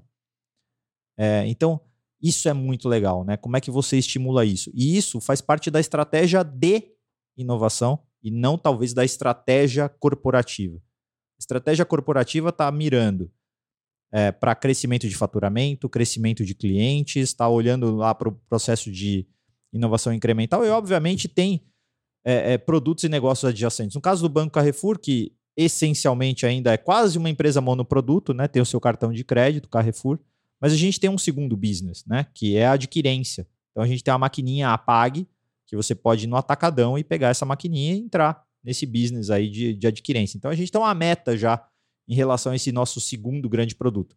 Assim como a gente tem, por exemplo, com seguros. Só uma etc. coisa, Charles, acho que a, a galera não sabe o que. Porque você falou atacadão, né? Atacadão, sim. É porque faz parte do mesmo grupo. Sim, sim, sim. Bom, o grupo Carrefour, né? Tem pra- gente que, que imagina nem saiba que Carrefour tem um banco. Legal. Então, bom, deixa eu dar um passo para trás. Foi, É, foi bom. e, inclusive, tem gente do Brasil inteiro que talvez não saiba da, da amplitude do Carrefour em todos esses business, né? Legal. Porque aqui em São Paulo a gente tem muito, Muito Carrefour, varejo, Carrefour, mas no resto do Brasil nem tanto. Bom, o Carrefour como ecossistema, né? Ele tem as lojas de hipermercado, hipermercado Carrefour. É, você também tem o atacadão, que é também faz parte, enfim, aí é um, é um mercado mais que a gente chama de cash and carry, né? Assim, são os atacarejos. É, você tem as lojas de proximidade, como Express e Market do, do Carrefour. Agora a gente comprou recentemente o grupo Big, então a gente vai ser dono também, vai converter algumas lojas, mas vai ser dono também do Sans Club, né? O Big, que já teve muito em São Paulo, agora não tem tanto, mas Mas tá ali Nordeste, tem- é, tem Sul, Tem, etc. tem no Rio de Janeiro. É. E tem, tem, tem também em São Paulo, mas assim, é principalmente Nordeste e Sul, né? Vai complementar bastante a malha do, do Carrefour como, como hipermercado. Você tem postos, você tem drogarias, você tem shopping centers é, e você tem o banco. É, agora está começando também uma, uma iniciativa de MVNO, que é basicamente uma operadora de telecomunicações. Então, o ecossistema do Carrefour vai ter, talvez, se tudo der certo, a gente vai ter também uma operadora de telecom. É, o Banco Carrefour, para quem não entende a dimensão do Banco Carrefour, né, que o Banco Carrefour ele é voltado para as classes B-, C e D. Talvez aqui, né, nós quatro, talvez a gente não tenha o cartão Carrefour, ou se tem, a gente tem porque a gente resolveu comprar uma televisão e aí saía mais barato, ou um tinha mais desconto, parcelas. né. Mas o cartão Carrefour é o primeiro, se não talvez o único cartão que muita gente tem acesso da classe B-, C e D. E aí, não à toa, em mercado de crédito, né? Acho que vamos falar de novo, né? Em mercado de crédito, o Banco Carrefour muitas vezes ocupa o quinto lugar no país. E se você pensar que o Brasil tem cinco grandes bancos, um já ficou para trás. É, então, re- realmente, do ponto de vista de, de E é um banco plenamente digital. totalmente digital, totalmente digital. A gente tem a parte analógica que são as lojas, né? Se você pensar assim, cada loja do Carrefour funciona como uma agência, Sim. mas, Mas nasceu com essa necessidade, de fato, de oferecer crédito para os clientes do varejo. né? perfeito, perfeito. E é, complementando aqui, até para você continuar a explicação, Charles. Esse olhar veio de olhar mercados adjacentes? Falou, pô, galera, tem aqui, porque até puxando a malha aqui, quem nunca pagou, eu, eu, eu tenho 38 anos, mas eu já paguei um boleto das Casas Bahia. Lembra? Tá, o carnezinho? Quem nunca? Né? E isso já é um nicho que você olhava, né? Então, tipo, pô, eu ofereço crédito para essa galera, eu assumo risco e eu sou um varejista. Eu poderia ser um banco? É, eu acho que sim, né? Então, parte nesse sentido de olhar também o, o, o adjacente, Charles? Foi Total- daí que nasceu? Totalmente, totalmente, porque é, inclusive se você olhar toda a história do Carrefour, né? O Carrefour tem anos e anos e anos de Brasil, né? E o Brasil, a gente sabe, é uma verdadeira montanha russa econômica, né?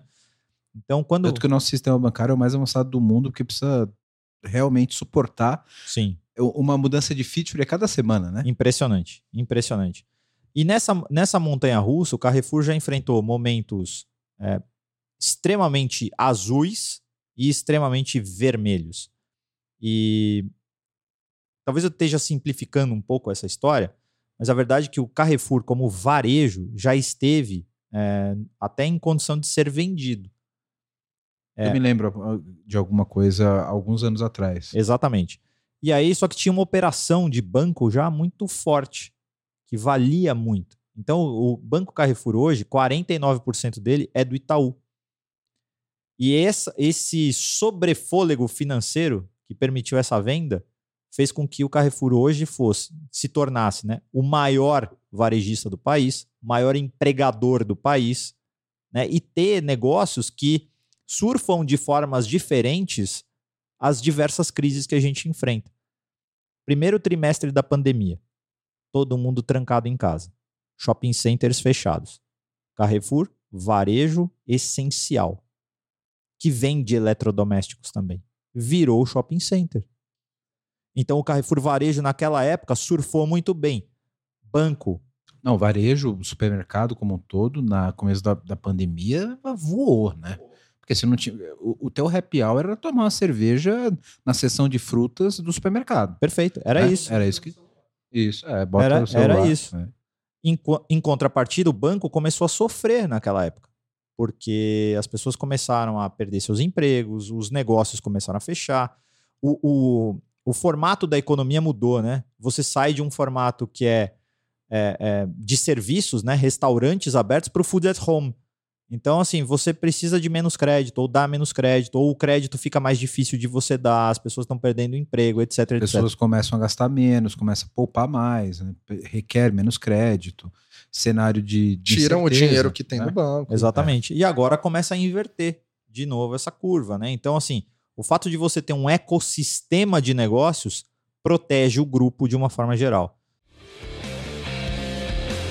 Bom, você que tá vendo esse podcast da hora, tá vendo um monte de problema aqui que a gente tá colocando, né? E quer uma ajuda aí na sua empresa, faz o seguinte: entra no site aqui da vmbears.io que a gente pode te ajudar. E aproveitando, se você for um profissional da área de tecnologia e tá afim de trabalhar numa empresa legal, um monte de colega gente boa e tecnologia de ponta, manda um e-mail para peoplecare@vmbears.io.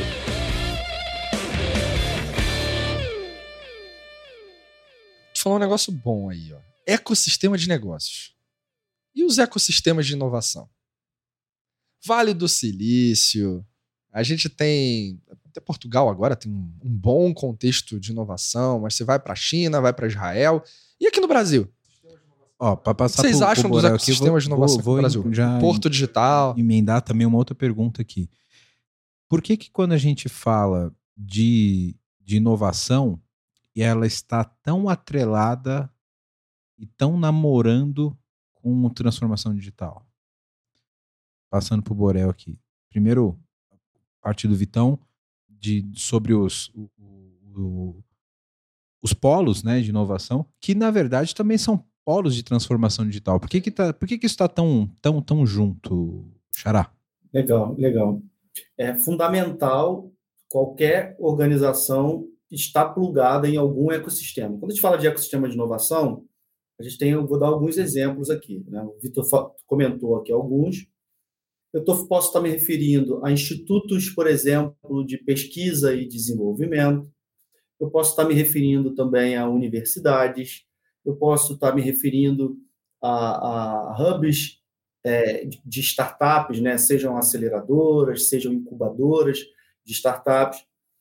É, então, tem uma infinidade de, de, de, é, é, de instituições né? é, que ajudam a fomentar todo esse processo de inovação. Aqui no Brasil, você tem o que eu gosto muito lá, o César, lá o Polo Tecnológico, lá em, Recife, que é bem interessante. Então, é fundamental é, a, a empresa, né, ela está conectada nesse ecossistema para entender quais são os movimentos, né? O que está acontecendo, o que está que está se fazendo de novo, o que, que de metodologia tão, tem, tem utilizado, que tipo de tecnologia tem sido habilitada, embora a inovação não tenha a ver, não necessariamente é uma questão de tecnologia, né? A tecnologia acaba habilitando a inovação, mas é, é importante a empresa estar plugada nesses ecossistemas, não importa qual seja. Depende muito também da estratégia da empresa. Né? É, aqui, Eu, Borel, só, só fazer, abrir um parênteses aqui, como técnico e arquiteto de TI. Eu percebo muitas empresas, inclusive quando eu vejo projetos e tal, no LinkedIn, etc., chamando de inovação processos que não inovam, processos que são basicamente a digitalização de um processo que é manual. E que Digitalizou burrice, né? é, é, é tipo isso. Em alguns casos chega a essa ignorância. Eu, eu sempre falo isso no- nos episódios de- quando a gente fala de arquitetura, que a arquitetura ela é muito ela é essencial nesse sentido de será que aquilo que eu estou transformando digitalmente faz sentido quando eu estou no mundo digital? Aquele processo. Eu tenho um processo e, e- e digitalizar aquilo, tornar aquilo simplesmente um formulário ou alguma coisa igual como era antes, ela faz sentido no mundo digital? E muitas empresas tratam isso como uma inovação. Porra, eu tinha um formulário de papel, agora eu tenho um Google Forms, ó. Maravilha, né? E, e- e não é exatamente esse espírito, né, Xará? É, é é uma pergunta um pouco capciosa, porque pode ter inovação também nisso, tá?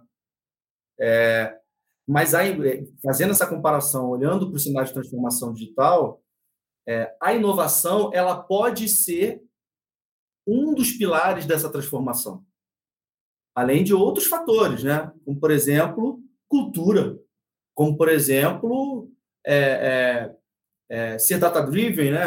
Com, com com a parte de, de ciência de dados e tal. É, ou também digitalização, como você deu o exemplo aí. Isso, pode, isso são pilares do processo de transformação digital. Então, Eu fui um mau aluno, eu fui um mau aluno agora, viu, Brau? Porque se a melhoria ela também é uma inovação, eu peguei um formulário e eu melhorei alguma, de alguma forma, também pode ser considerado uma inovação, né? sim, vo- É exemplo. claro que você sempre pode questionar, né, a necessidade do formulário. E aí tudo bem. Agora, quando a gente determina ou somos, se existe alguma, algum critério na ótica de vocês em que a gente possa usar para falar assim, eu sou inovador. Sobre algo ser inovador como fruto de um processo aplicado que observou uma necessidade, alinhou essa necessidade com não somente o negócio, mas principalmente centralidade no cliente, e você aprendeu experimentando, ótimo. Mas e falar, fulano é inovador? Pra Onde- mim é alguém que resolveu um problema real de pessoa real. Se ela fez isso, pra mim eu considero ela uma pessoa inovadora. E qual a diferença disso para problem solver? No mundo de buzzwords, Você só deixou em inglês, velho. O cara acabou Não de é? falar. Eu quero... É a mesma coisa. buzzwords, a gente tá criando várias, Não, mesma- porra. Você só mesma traduziu coisa. pro inglês, velho. É, eu só eu Quero acho que queimar assim, meu inglês, porra. o que, o que vale a pena acho que a gente discutir, né, assim, é, eu acho que assim, eu- são esses três conceitos, aliás, aqui, ó, tá aqui um presente já ao Oh, vivo. Caraca, Aí, ó. olha só. Ô, Borel, tem, tem um pra você, eu vou deixar em cima do notebook aqui pra você, Isso, cara. deixa aqui, ó. E ele Porque não aí- me deu o meu, né? Eu não dei, eu não dei pro Vitor porque o Vitor me prestigiou mais do que vocês, ele comprou o livro. Ah! Então depois eu autografo pra ele só. Ó, pra quem tá vendo? ouvindo aqui no Spotify, não tá vendo o vídeo, acabamos de receber aqui o, o livro do Charles, Inovação, Digitalização, Transformação Digital, publicado pela Unitar Editora. Um guia sobre os três mais importantes conceitos para as empresas prosperarem na nova economia. Fica aqui o registro. Muito obrigado. Cara, isso aí eu li o livro, assim que eu comprei. Tem, ele tem um mapa da transformação da organização aí dentro. Basicamente. Basicamente. Tudo Você aquilo dizer, que a gente discutiu do ponto um, de vista dois, de estratégia de inovação tá aí. É, realmente não, não, tem, não tem segredo. É, mas o, o ponto que eu falo, assim, eu queria desmistificar um pouco é, digitalização e transformação digital. Porque essencialmente não são a mesma coisa. Né? Você acabou de dar um exemplo de digitalização. né? A gente pega um formulário e a gente digitaliza ele. A gente tem uma loja física e a gente coloca ela na internet. A gente estava trabalhando no escritório físico e a gente foi para o escritório remoto, né? Metaverso. Teletrabalho. No Metaverso. Aliás- tá aqui no feed. Quem quiser ouvir, foi uma, uma piração maravilhosa. Foi incrível. Tá aqui no feed Filosofia do Metaverso. Foi um episódio que a gente gravou dois episódios atrás. Podem procurar ali que toma uma cerveja antes para entrar na vibe, porque inclusive foi gravado com uma participação especial aqui, um crossover com outro podcast de filosofia, o Beyond the Cave. Um abraço pra galera do Beyond the Cave. Bom, então, assim, teletrabalho, telemedicina, e-commerce, aplicativo, nada disso é transformação digital. Isso é digitalização. né? O que é transformação digital? E assim, não dá nunca para a gente dizer se uma empresa passou ou não passou pelo seu processo de transformação digital estando do lado de fora dela. Porque transformação digital diz respeito à estrutura dessa empresa internamente. quer dizer o seguinte: se essa empresa fez o mapeamento da jornada do cliente, de novo, lá do awareness ao cancelamento, fatiou essa jornada e colocou as melhores pessoas com os melhores skills para responder a cada uma das etapas da jornada, mudou o organograma da empresa para ser pró-cliente, ela fez transformação digital. É óbvio que tudo isso é habilitado por tecnologia, como o Borel falou. A tecnologia é um meio para você fazer tudo isso. Mas o, o, mais importante é saber se essa empresa está estruturada para atender cliente. Numa empresa que fez transformação digital, você só tem duas áreas: a área que atende cliente, squads, e a área que ajuda quem atende cliente. Posso o resto. Pode. E por que, que chama transformação digital e não transformação CX? Deveria chamar transformação humana, transformação qualquer coisa. O nome confunde e o que você mais vê, assim como você tem 80, 90% das pessoas que não reconhecem inovação incremental como inovação, você tem 80, 90% das pessoas falando, chamando digitalização de transformação digital. Uma coisa curiosa, uns anos atrás eu tive, pude visitar Seattle, a Microsoft. Fui lá visitar a Microsoft, em Redmond, na verdade. E... É um abraço no tio Bill, não? Pô, ele não tava lá, cara. Não deu. Mas em uma interação com uma, um profissional lá da Microsoft, eu perguntei para ele, cara, aí como é que foi a transformação digital? Olha só, né? Você Mas pergunta foi- pra Microsoft. Você foi juninho demais. Foi juninho demais. isso. Tu sabe o que ele mandou? Ele falou, cara, do que, que você tá falando? Transformação? Transformação Como do quê? Não, tem, não existe isso. Não tem transformação digital. Tem o nosso jeito de ser, que sempre foi assim. E a Nas- gente, Nascemos digitais. unicamente, o que a gente fez ao longo da nossa história foi melhorar aquilo que a gente nasceu pra fazer. Caralho, essa foi a frase do cara. Mas aí, ó, tô, tô aprendendo horrores aqui. E depois que eu ler esse livro, então, eu vou ser especialista agora em inovação. Vai Mas, cara- botar no, no, no LinkedIn. Uma empresa que ela nasceu totalmente digital, não necessariamente ela está transformada digitalmente, segundo a ótica do Charles, de que o foco da transformação digital é, de fato, olhar para a jornada do cliente do, do awareness até a entrega de valor na ponta. Sim, é verdade. Tem muita empresa que nasce já dentro de um contexto digital que a gente pode inferir que ela não está transformada digitalmente. E até as que servem como exemplos, né, para a gente copiar, é, como estruturação de squads, né, a gente sempre fala do modelo Spotify, né? Sim. Eu sou muito Eu não aguento mais ouvir falar de modelo Spotify, cara. Então- Isso vai ter uns cinco anos que a galera. A propósito, escuta o episódio de agilidade. Qual é o número? Isso. Ah, aí você tá exigindo É demais. lá no início, galera. Lá no início. Lá É. no início. Segundo episódio mais popular do podcast. hein? Jura? É. Olha só, que, que legal. Cara, eu sou muito mão de vaca. E eu tenho o Spotify free, tá? Eu não assinei. Por que que no meio da minha playlist de rock, e só tem playlist de rock, me vem uma propaganda de, sei lá, Mari Maraíza? É. E, assim, a, a gente pode brincar aqui e falar, ah, eles estão forçando você a assinar. Beleza, a brincadeira é válida, mas se fosse uma empresa centrada no cliente, e aí o cliente talvez não seja eu que sou o ouvinte free, mas é o anunciante dele, ele não deveria estar entregando esse anúncio para quem é relevante entregar. Então, mesmo empresas que são puramente digitais, puramente tecnológicas, muitas vezes falham na entrega de valor da sua jornada do cliente. Ah, e, e- esse exemplo é maravilhoso, porque se você usa um produto free, você não é o cliente, você é o produto. Beleza? E, O e- cliente é o anunciante. o cliente é o anunciante. Você é o produto. Eu estou oferecendo você para o meu anunciante. Né? É, é aquela velha história, né? Se você usa alguma coisa de graça, talvez você não seja o cliente, talvez você seja o produto. Né? Então, é, ter esse tipo de, de resultado na ponta para o cliente, que é o anunciante, mais focado no teu perfil, se eu sei o teu perfil, faz todo sentido. E vou aproveitar esse ponto para passar para o meu xará aqui para dizer como que a gente mede isso. Quais são as métricas relacionadas a isso? Quando eu passo para um processo de inovação, ou até, já que estamos falando aqui de um processo de transformação digital, como que eu meço se de fato eu estou entregando valor na ponta para o meu cliente, o anunciante, satisfação para o meu cliente produto, entre aspas, que você, o cara do Spotify Free, você, podia fazer um prêmio, né, Charles? Pô, você, Ah, é. Se Se- vocês quiserem me oferecer aqui um ano grátis, eu vou Pô, achar você- maravilhoso. Eu o- dei um livro de presente já para vocês. o cara que pilotou Você imagina o carro do Jason Bantam com Bluetooth no Spotify Free? Não dá, tem, não tem não dá. condições, cara. É. Enfim. Meu xará, bora lá. Como que a gente mede? Qua- Quais são as métricas desse mundo? Ó, primeiro a gente precisa fazer uma separação aqui, né? De métricas de produto não tem nada a ver com métricas de inovação. Primeiro ponto que.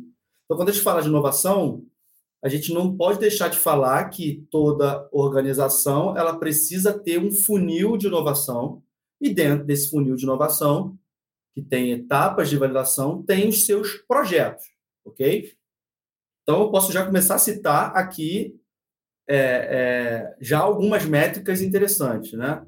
Quantas oportunidades a organização ela está trabalhando para entrar num funil de inovação e se transformar num projeto, né? Então eu posso ter cinco oportunidades ali, eu posso chamar também de oportunidades ou problemas. E cara, eu tenho hoje para a entrada do meu funil 10 oportunidades ou 10 desafios ou 10 problemas.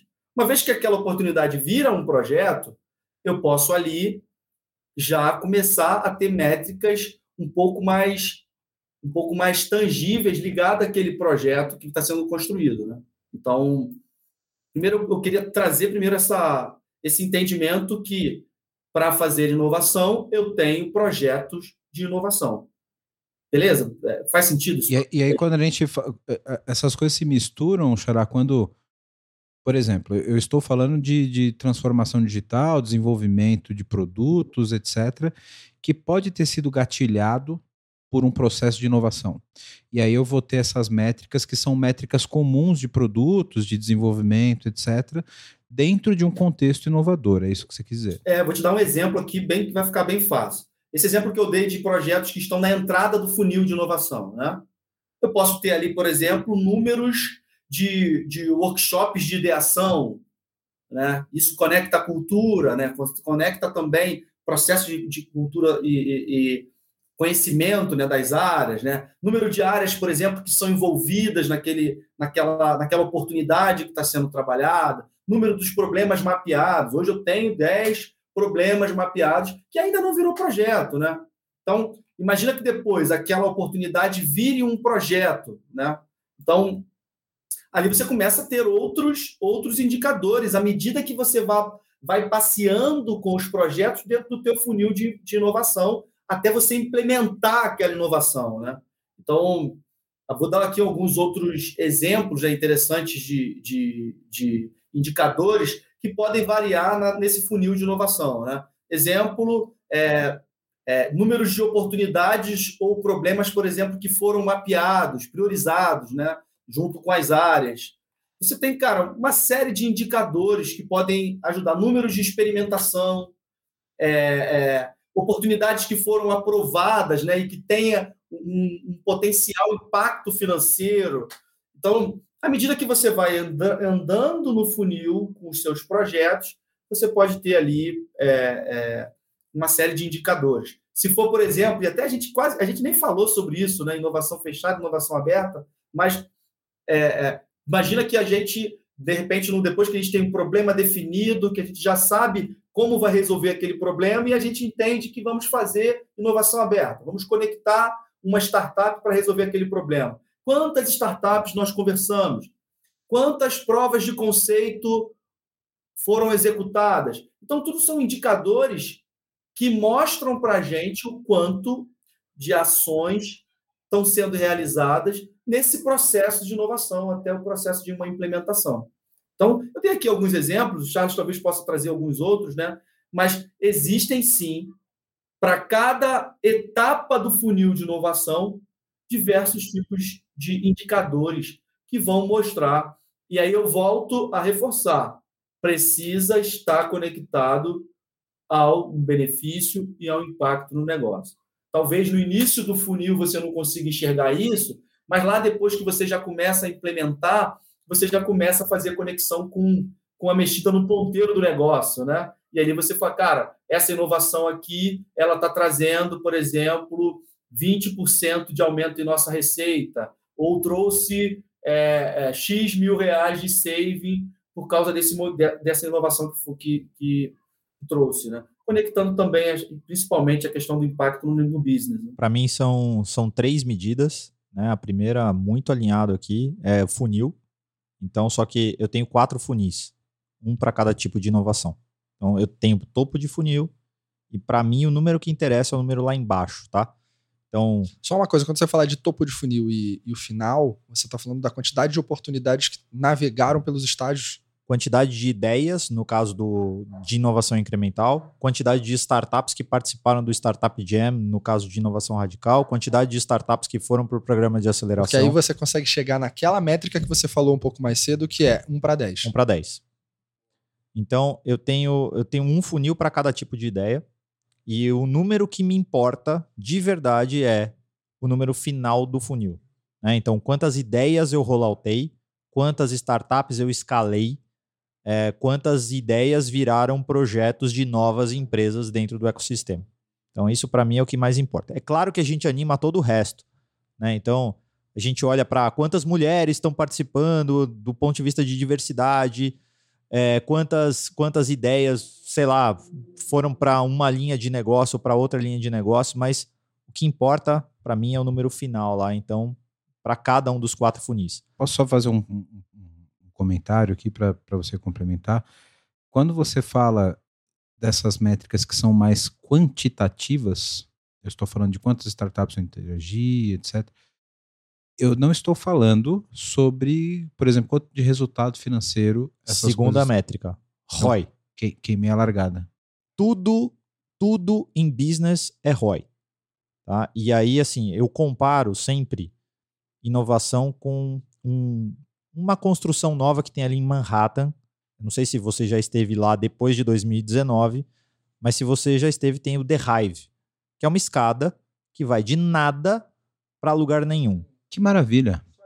É Ela bem, é, a, é bem a cara de Manhattan. É isso, isso. É. Ela é super instagramável, tá? Se você Sim. for lá, eu tenho certeza que você vai subir, vai tirar foto, vai postar. Mas ela, ela é, vai de nada para lugar nenhum. E tudo no mundo corporativo é ROI. O meu combinado com a organização só é o seguinte: eu não vou medir ROI de cada projeto de inovação. E eu não vou estimar ROI de cada projeto de inovação. Eu não vou perder tempo fazendo PowerPoint e planilha de Excel com isso. A PPT não compila. Então, tudo em business é ROI. O meu combinado com a organização é: eu vou medir o ROI sobre todas as iniciativas de inovação. Até porque uma vai compensar a outra e você vai semear aquela que vai dar certo. Exatamente. E aí eu não tenho preocupação com aquelas que dão errado. E mais do que isso, já falamos aqui, lei do bem. Eu faço a largada já pensando que eu vou trazer 15, 16, 17 milhões de reais. Então, assim, eu já entro superavitário no ano. Eu já sei que. Eu já sei que eu vou, vou ter muito dinheiro na mesa e que eu não preciso me preocupar se eu investir 10 mil reais numa startup que a POC falhou ou 10 mil reais numa ideia de um colaborador que falhou. Não tem problema. A gente está ali com o nosso orçamento para isso. Terceira medida. Né? Então, primeira são os funis, segundo o ROI, terceira medida é a medida da inovação em si. Te dar um exemplo. Segundo maior problema do call center do Banco Carrefour. É um cliente como vocês ligando para entender um valor da fatura que acha que não é dele. Então, olha, olha o problema aí. Eu gerei uma fricção para você. Você abriu a tua fatura e falou: Ué, Arcos Dourados da Felicidade? Eu nunca fui nesse lugar. Eu não faço a menor ideia do que é isso. Então, você liga para o call center. Você ocupa a minha retaguarda. Isso tem custo. E aí a menina fala para você: Olha, Arcos Dourados da Felicidade é o McDonald's. Ah, Tá bom, eu fui lá. Segundo maior motivo de ligações para o call center do Banco Carrefour, que já falamos aqui, é o quinto maior banco em crédito desse país. Só para você estimar o volume que é isso. E se você juntar com quantas pessoas comem no Arco Dourado, quantas pessoas não ligaram e, e multiplica pela hora, enfim, ah, é uma, posso, já, já foi uma grana aí. Já foi uma grana. Já foi uma grana. Trouxemos uma startup fizemos uma prova de conceito com a First Performance, que tem um processo chamado Merchant Data Cleansing. Então ela, ela limpa a fatura e entrega a fatura com o nome fantasia. Tem, outros, tem outras coisas, né? Então você pega, por exemplo, é, é os, os marketplaces, né? Mercado Livre, por exemplo. Na, tua na mesma fatura vai parecer um negócio meio disléxico. Vai vir Mercado Livre, ML, Mercado L, M Livre. E pode vir quatro, Isso, cinco, é. seis tipos. Dependendo da- do, de onde o algoritmo caiu no CNPJ do dia, Pronto. já era. vem um nome diferente. Então a gente limpa tudo isso e entrega uma fatura muito mais limpa. Então a gente fez essa prova de conceito, a gente sabe qual é o volume que isso tem, a gente sabe qual é o custo da retaguarda que isso salva. Então é uma decisão agora: vamos escalar ou não vamos escalar? Essa métrica está totalmente ligada com o que o Borel falou. É, a- é a métrica situacional do que o projeto se propõe a fazer. Exatamente. Então, assim, em, em linha com o Borel aqui é o, o funil. A única coisa é que eu não faço um funil único, talvez. A gente tem um processo lá no Banco Carrefour, que são quatro funis, então super alinhado. Segundo, é a métrica do próprio projeto, como o Borel falou. Mas tem essa terceira, por fim, que é o ROI. Mas é ROI sobre todas as inovações e não sobre cada inovação. Tem um ponto aí importante, o Xará e Vitor e Chat, agradecendo aí, está sendo muito rico, aprendendo muito também com vocês. É que aí, é, a exemplo do PPT não compila, né? É, na teoria, ter essas métricas pensando na inovação como um todo é muito legal. Mas a gente vê essas barreiras dentro das grandes organizações porque no fundo, no fundo ali, a pessoa quer entender o, sobre o esforço dedicado naquele projeto específico, né? principalmente a alta gestão. Na prática, e aí conecta sempre um assunto que o Vitor gosta muito relacionado à cultura, de trabalhar a mudança de mindset das, da alta, dos seres superiores, como eu sempre falo, para que tenham esse tipo de mentalidade, né? Porque é, o processo de inovação por mais que o, a metodologia estimule um processo de ágil, né? Mas a gente sabe que é um processo de, dependendo do tipo de inovação, é de curto prazo, é de médio prazo ou pode ser de longo prazo, né? Então é um processo. Então, é, é, na prática tem essa briga, né?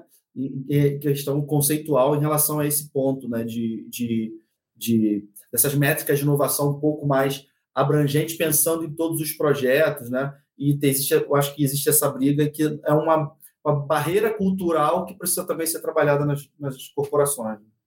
É, acho que vai muito do, do, do nível do apetite cultural de cada empresa, né, Borel? Mais ou menos. É, Vocês estão puxando agora um pelo, que é quais são os dois maiores erros que o Charles cometeu na sua carreira de inovação. Esse tem a ver com o segundo maior erro, que é inovação não tem que começar absolutamente nenhum projeto se não tiver sido demandado por uma área de negócios.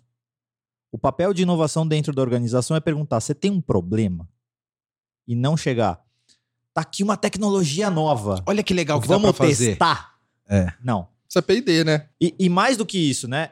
Inovação não tem que incorporar o projeto e depois mostrar para a área de negócio. Olha que legal que ficou. Quando eu trabalhava na Leroy Merlin, nós encontramos uma startup genial. Chamava Arquiteto de Bolso. Era de uma startup chamada YouPick. Cara, os caras montam para você online. Você chega na loja, você tem lá o arquiteto de bolso, você chega na loja e você fala assim: puta, eu quero fazer um banheiro, eu quero fazer uma cozinha. Os caras montam um ambiente virtual para você em até duas horas. E você sai com a lista de compra de tudo que você precisa para fazer o ambiente do jeito que foi projetado pelo arquiteto que ouviu a tua necessidade ali. Cara, faz todo sentido pro negócio da Leroy Merlin. Mas eu incubei esse projeto em inovação. Quando eu fui entregar para a área de negócios, aí vieram as barreiras. Eu não fui envolvido, eu não sabia. Devem existir outras empresas que também fazem isso e por aí vai. Então, a UPIC e o projeto Arquiteto de Bolso foi escalado, foi rolloutado na Leroy Merlin de Portugal, mas nunca na Leroy Merlin do Brasil.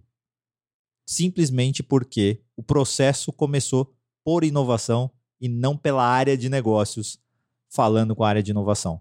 Então, o papel da área de inovação é: você tem um problema?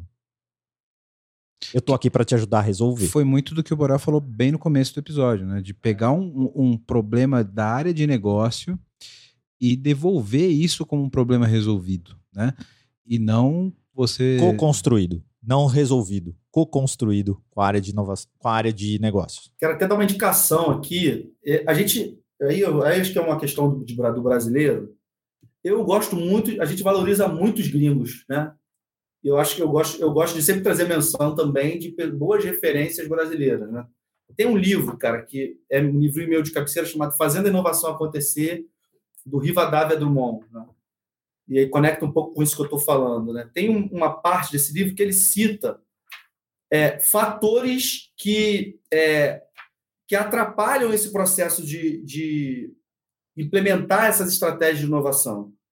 E aí ele traz aqui, tem uma parte que ele traz 12 fatores. A maioria dos fatores está relacionado às questões relacionadas à alta gestão. Então, acho que é um ponto que não é. Não, acho que daria um outro podcast. Falar Eu já tô pensando que a gente tem que fazer uma de inovação aberta com esses caras. Tem que fazer. assim, Eu, eu sempre gosto de fazer um, um- episódio mais geral sobre o assunto, como a gente fez de Tive inovação. E a gente vamos afunilar, vamos descer. a- Inovação aberta no metaverso. Porra, aí, aí chama os caras de Chamamos filosofia. chamar os caras da filosofia de Nossa, novo aí- com esses aqui. Mas aí vai ter que beber todo mundo desde o começo. Ó, aí, ó, ó, só pra Esse, esse conceito. aqui, ó, divergência entre interesse em alta administração e os objetivos da estratégia. Você tem é, é, sobre discussões sobre alocação dos recursos, é um dos 12 fatores que aí entra. Não tem como não falar disso se não fala de um projeto específico. Então, no final do dia, ele vai saber assim, cara, mas quanto que gastou, qual o nível de o, o esforço daqueles recursos que foram disponibilizados lá, que está ligado a um projeto específico, né? Então, centralização das decisões. Então, acho que isso aqui dá uma outra pauta, mas que teoricamente é muito interessante isso que o Charles falou, mas existe sim essas dificuldades que normalmente acontecem nessa outra camada e que precisa ser é, é, conversado, né? tentar de alguma maneira mostrar essa perspectiva que eu concordo que o Charles colocou, mas que no dia a dia a gente vê isso em muitas empresas que estão nesse processo com essas dificuldades, né? Então, eu só trouxe só como uma referência e uma referência também do livro aqui que eu dou para vocês. Não, muito, muito legal a referência. Assim, quem sou eu na fila do pão agora para discordar de um outro autor? Mas eu sou muito naive, assim, eu sou um cara muito otimista. Então, assim, no meu livro vocês vão encontrar os oito elementos que habilitam a inovação e não os 12 que jogam contra. Aí depois a gente pode sim aí fazer uma discussão sobre os 12 versus os 8 para ver. Mas eu acho que é bom saber É, os dois, é né? isso, é. Leia os 12 e depois leia os 8. Né? É isso, tá, tá dada a dica aqui, um dois livros então para vocês lerem. O que tá claro disso é que é mais difícil você emperrar um negócio do que, talvez, mais difícil você habilitar. São oito pra fazer a coisa acontecer, cara. Não são 12 pra barrar. Muito bom, cara. Vamos fazer mais um. Vamos fazer mais um. E vocês já estão convidados aqui para fazer a parte 2 desse episódio. Hashtag inovação contínua. Inovação contínua. Muito bom. Já vou partir aqui pro, pro, pro, pro finalmente. Já agradecer aqui a, a presença desses dois monstros aqui. que Que aula, né, velho? Porra, eu.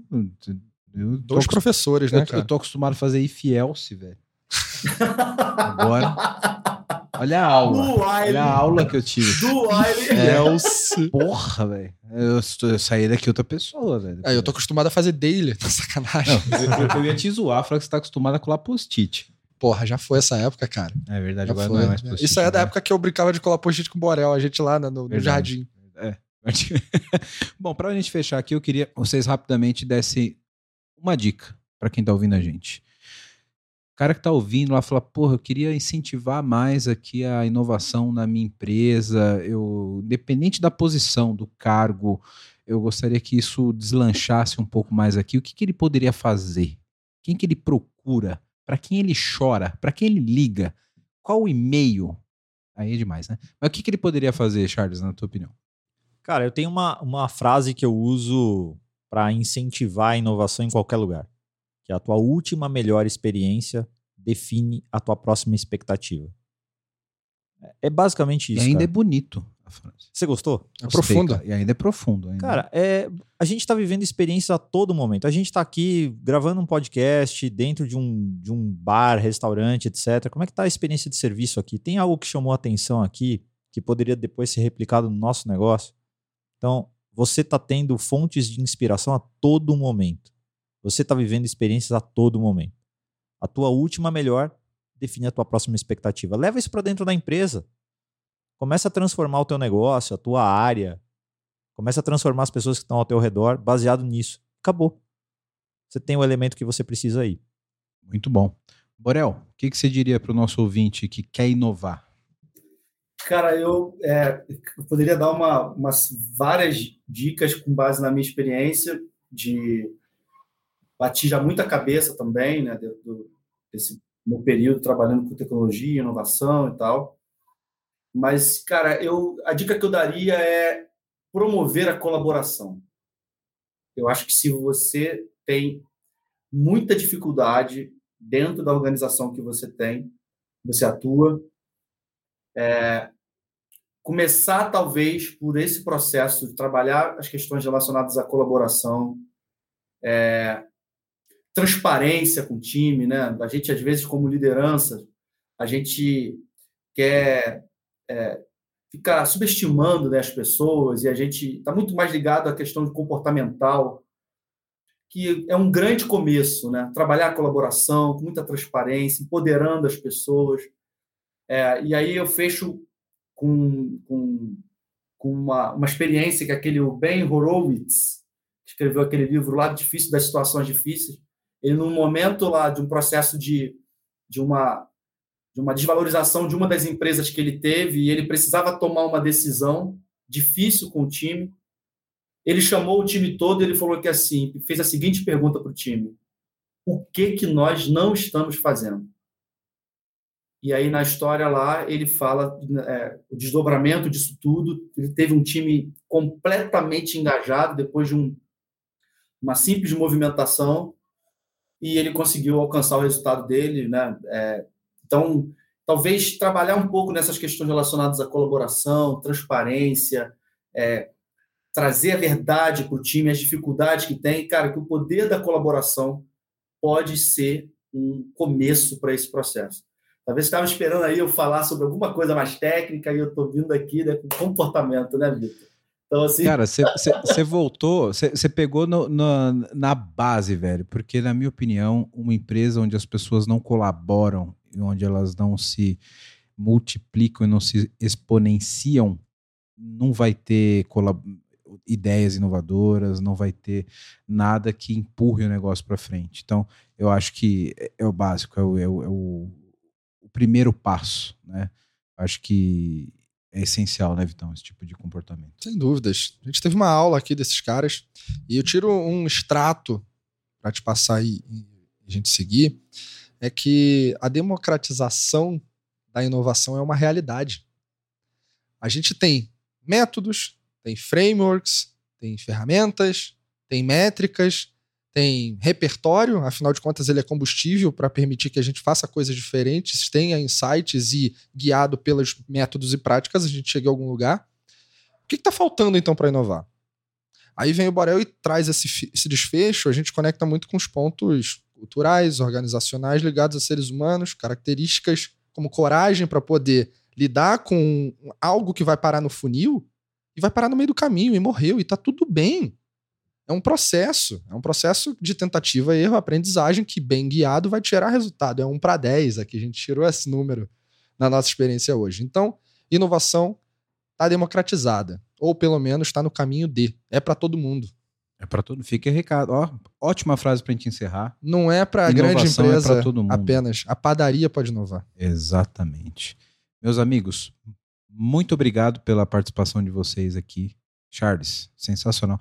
Não perguntei mais de Fórmula 1, mas você vai ter que voltar aqui para contar essa história do carro do Jason Button, beleza? Beleza, Você tá combinado. Porra, vamos fazer. Talvez faça até um episódio sobre o carro do Jason Button, porque essa história deve ser maravilhosa. A gente pode falar da exper experiências, experiências. Experiências. Eu conto aquela de Singapura lá. Boa. Eu Traz o Jason Button. Vamos, vamos, vamos fazer, eu tenho que saber essa história. Eu tenho que contar a parada do, do Uber, lembra? Que eu tô devendo desde. Do... É verdade, precisa contar, tá devendo aqui pro, pros nossos ouvintes. Todo mundo deveria colocar por ano uma linha a mais no seu currículo e uma experiência para contar pros amigos numa mesa de bar. Isso é verdade. Uma vez por ano Pelo você tem que fazer uma, né, uma linha de currículo. Porra, olha aí. Vocês já podem Olha falar para os amigos de vocês fora aqui da nossa realidade, já que somos todos amigos também. Vocês já podem falar: caralho, passei lá no PPT no Compila, puta experiência, Aí, né? ó. Não? É isso, Aí, já, ó, uma já adiciona. Já vivi uma experiência do ano, já. Pronto. Muito bom. Borel, obrigado, meu amigo. Você é o cara, velho. Obrigado pela participação aí, cara. Gente, ó, contem comigo sempre que precisar. É, é, se não fosse gravar o podcast, eu estaria na mesa com vocês. Uma pena que hoje eu não pude estar presencial aí para poder. Mas no próximo você tá aqui e vai estar Próximo, tomando com certamente vou. Mas se não fosse para gravar, eu estaria reunido com vocês para conversar sobre esses assuntos, que é muito dia a dia. Eu amo falar sobre isso e contem sempre comigo. Muito prazer, Charles. Foi sensacional poder dividir essa mesa aqui com você. O Vitor, eu sou suspeito de falar que sou muito fã do Arroz Vitor. de festa, né? O, o Vitor é É. arroz de festa, velho. E você, meu xará, você é sensacional. Conte sempre comigo, tá, meu amigo? Obrigado. Tamo junto. Antes de encerrar aqui, ó, tem que distribuir a camiseta do PPT não compila para os meus amigos, meus convidados. Manda do Borel no Aqui, metaverso. O do Borel eu vou mandar escaneada. Episódio 23, é isso? Metaverso? É, episódio 23, metaverso. Sensacional, muito obrigado. A sua tá comigo, viu, Borel? Eu vou te entregar aí, cara. Borel, tá cheio de presente, hein? Você não Pô. veio e tá cheio de presente. Verdade, ó. Vou entregar junto com o livro do Charles aqui, a camiseta Obrigado do PPT no. Compila. Isso aí. Galera, muito obrigado pela audiência de vocês. Segue a gente nas redes sociais. Se você ainda não deu like aí no YouTube, dá o like. Dá o like também no Instagram. Estamos também no Twitter. E estamos Ah. fazendo dancinha no TikTok, viu? Por que tu não me falou isso antes? não, a dancinha é brincadeira, mas nós estamos lá no TikTok também. Estamos esperando aqui só a oportunidade do Vitor fazer a dancinha para que ele esteja também lá fazendo dancinha no TikTok. Porra, vamos fazer um dueto então, cara. Vamos, vamos, vamos gravar os dois. Então, segue a gente nas redes, TikTok, Twitter, Instagram, YouTube, dá o like lá, coloca o comentário aqui. Aqui na descrição do vídeo tem o, o LinkedIn desses caras para trocar uma ideia, para mandar uma mensagem, conversar sobre o assunto. Eles vão voltar aqui para fazer uma parte 2 sobre, sobre inovação. E é isso aí. Obrigado. Valeu, galera. Foi- Valeu, obrigado Prazer. pela audiência. Não esquece do like, segue o canal. A gente- Você sabia que a gente tem três vezes mais seguidores no LinkedIn do que no YouTube? Essa galera precisa seguir a gente no YouTube. Ah, sem dúvidas. Pô, pois vai é. lá, segue lá no YouTube que a gente tá publicando cortes, vídeos. E Os cortes são sensacionais, né, cara? Os cortes é aquele pedacinho que, que é- Vai que é o- logo na veia. vai na veia, né, cara? É, É isso. é isso aí. Galera, Ó. obrigado pela audiência de vocês. Obrigado novamente meus convidados, Borel, Charles, Vitão, você, puta sou- é VIP aqui, né? Galera, obrigado novamente. Um abraço e até o próximo. Valeu! Até mais.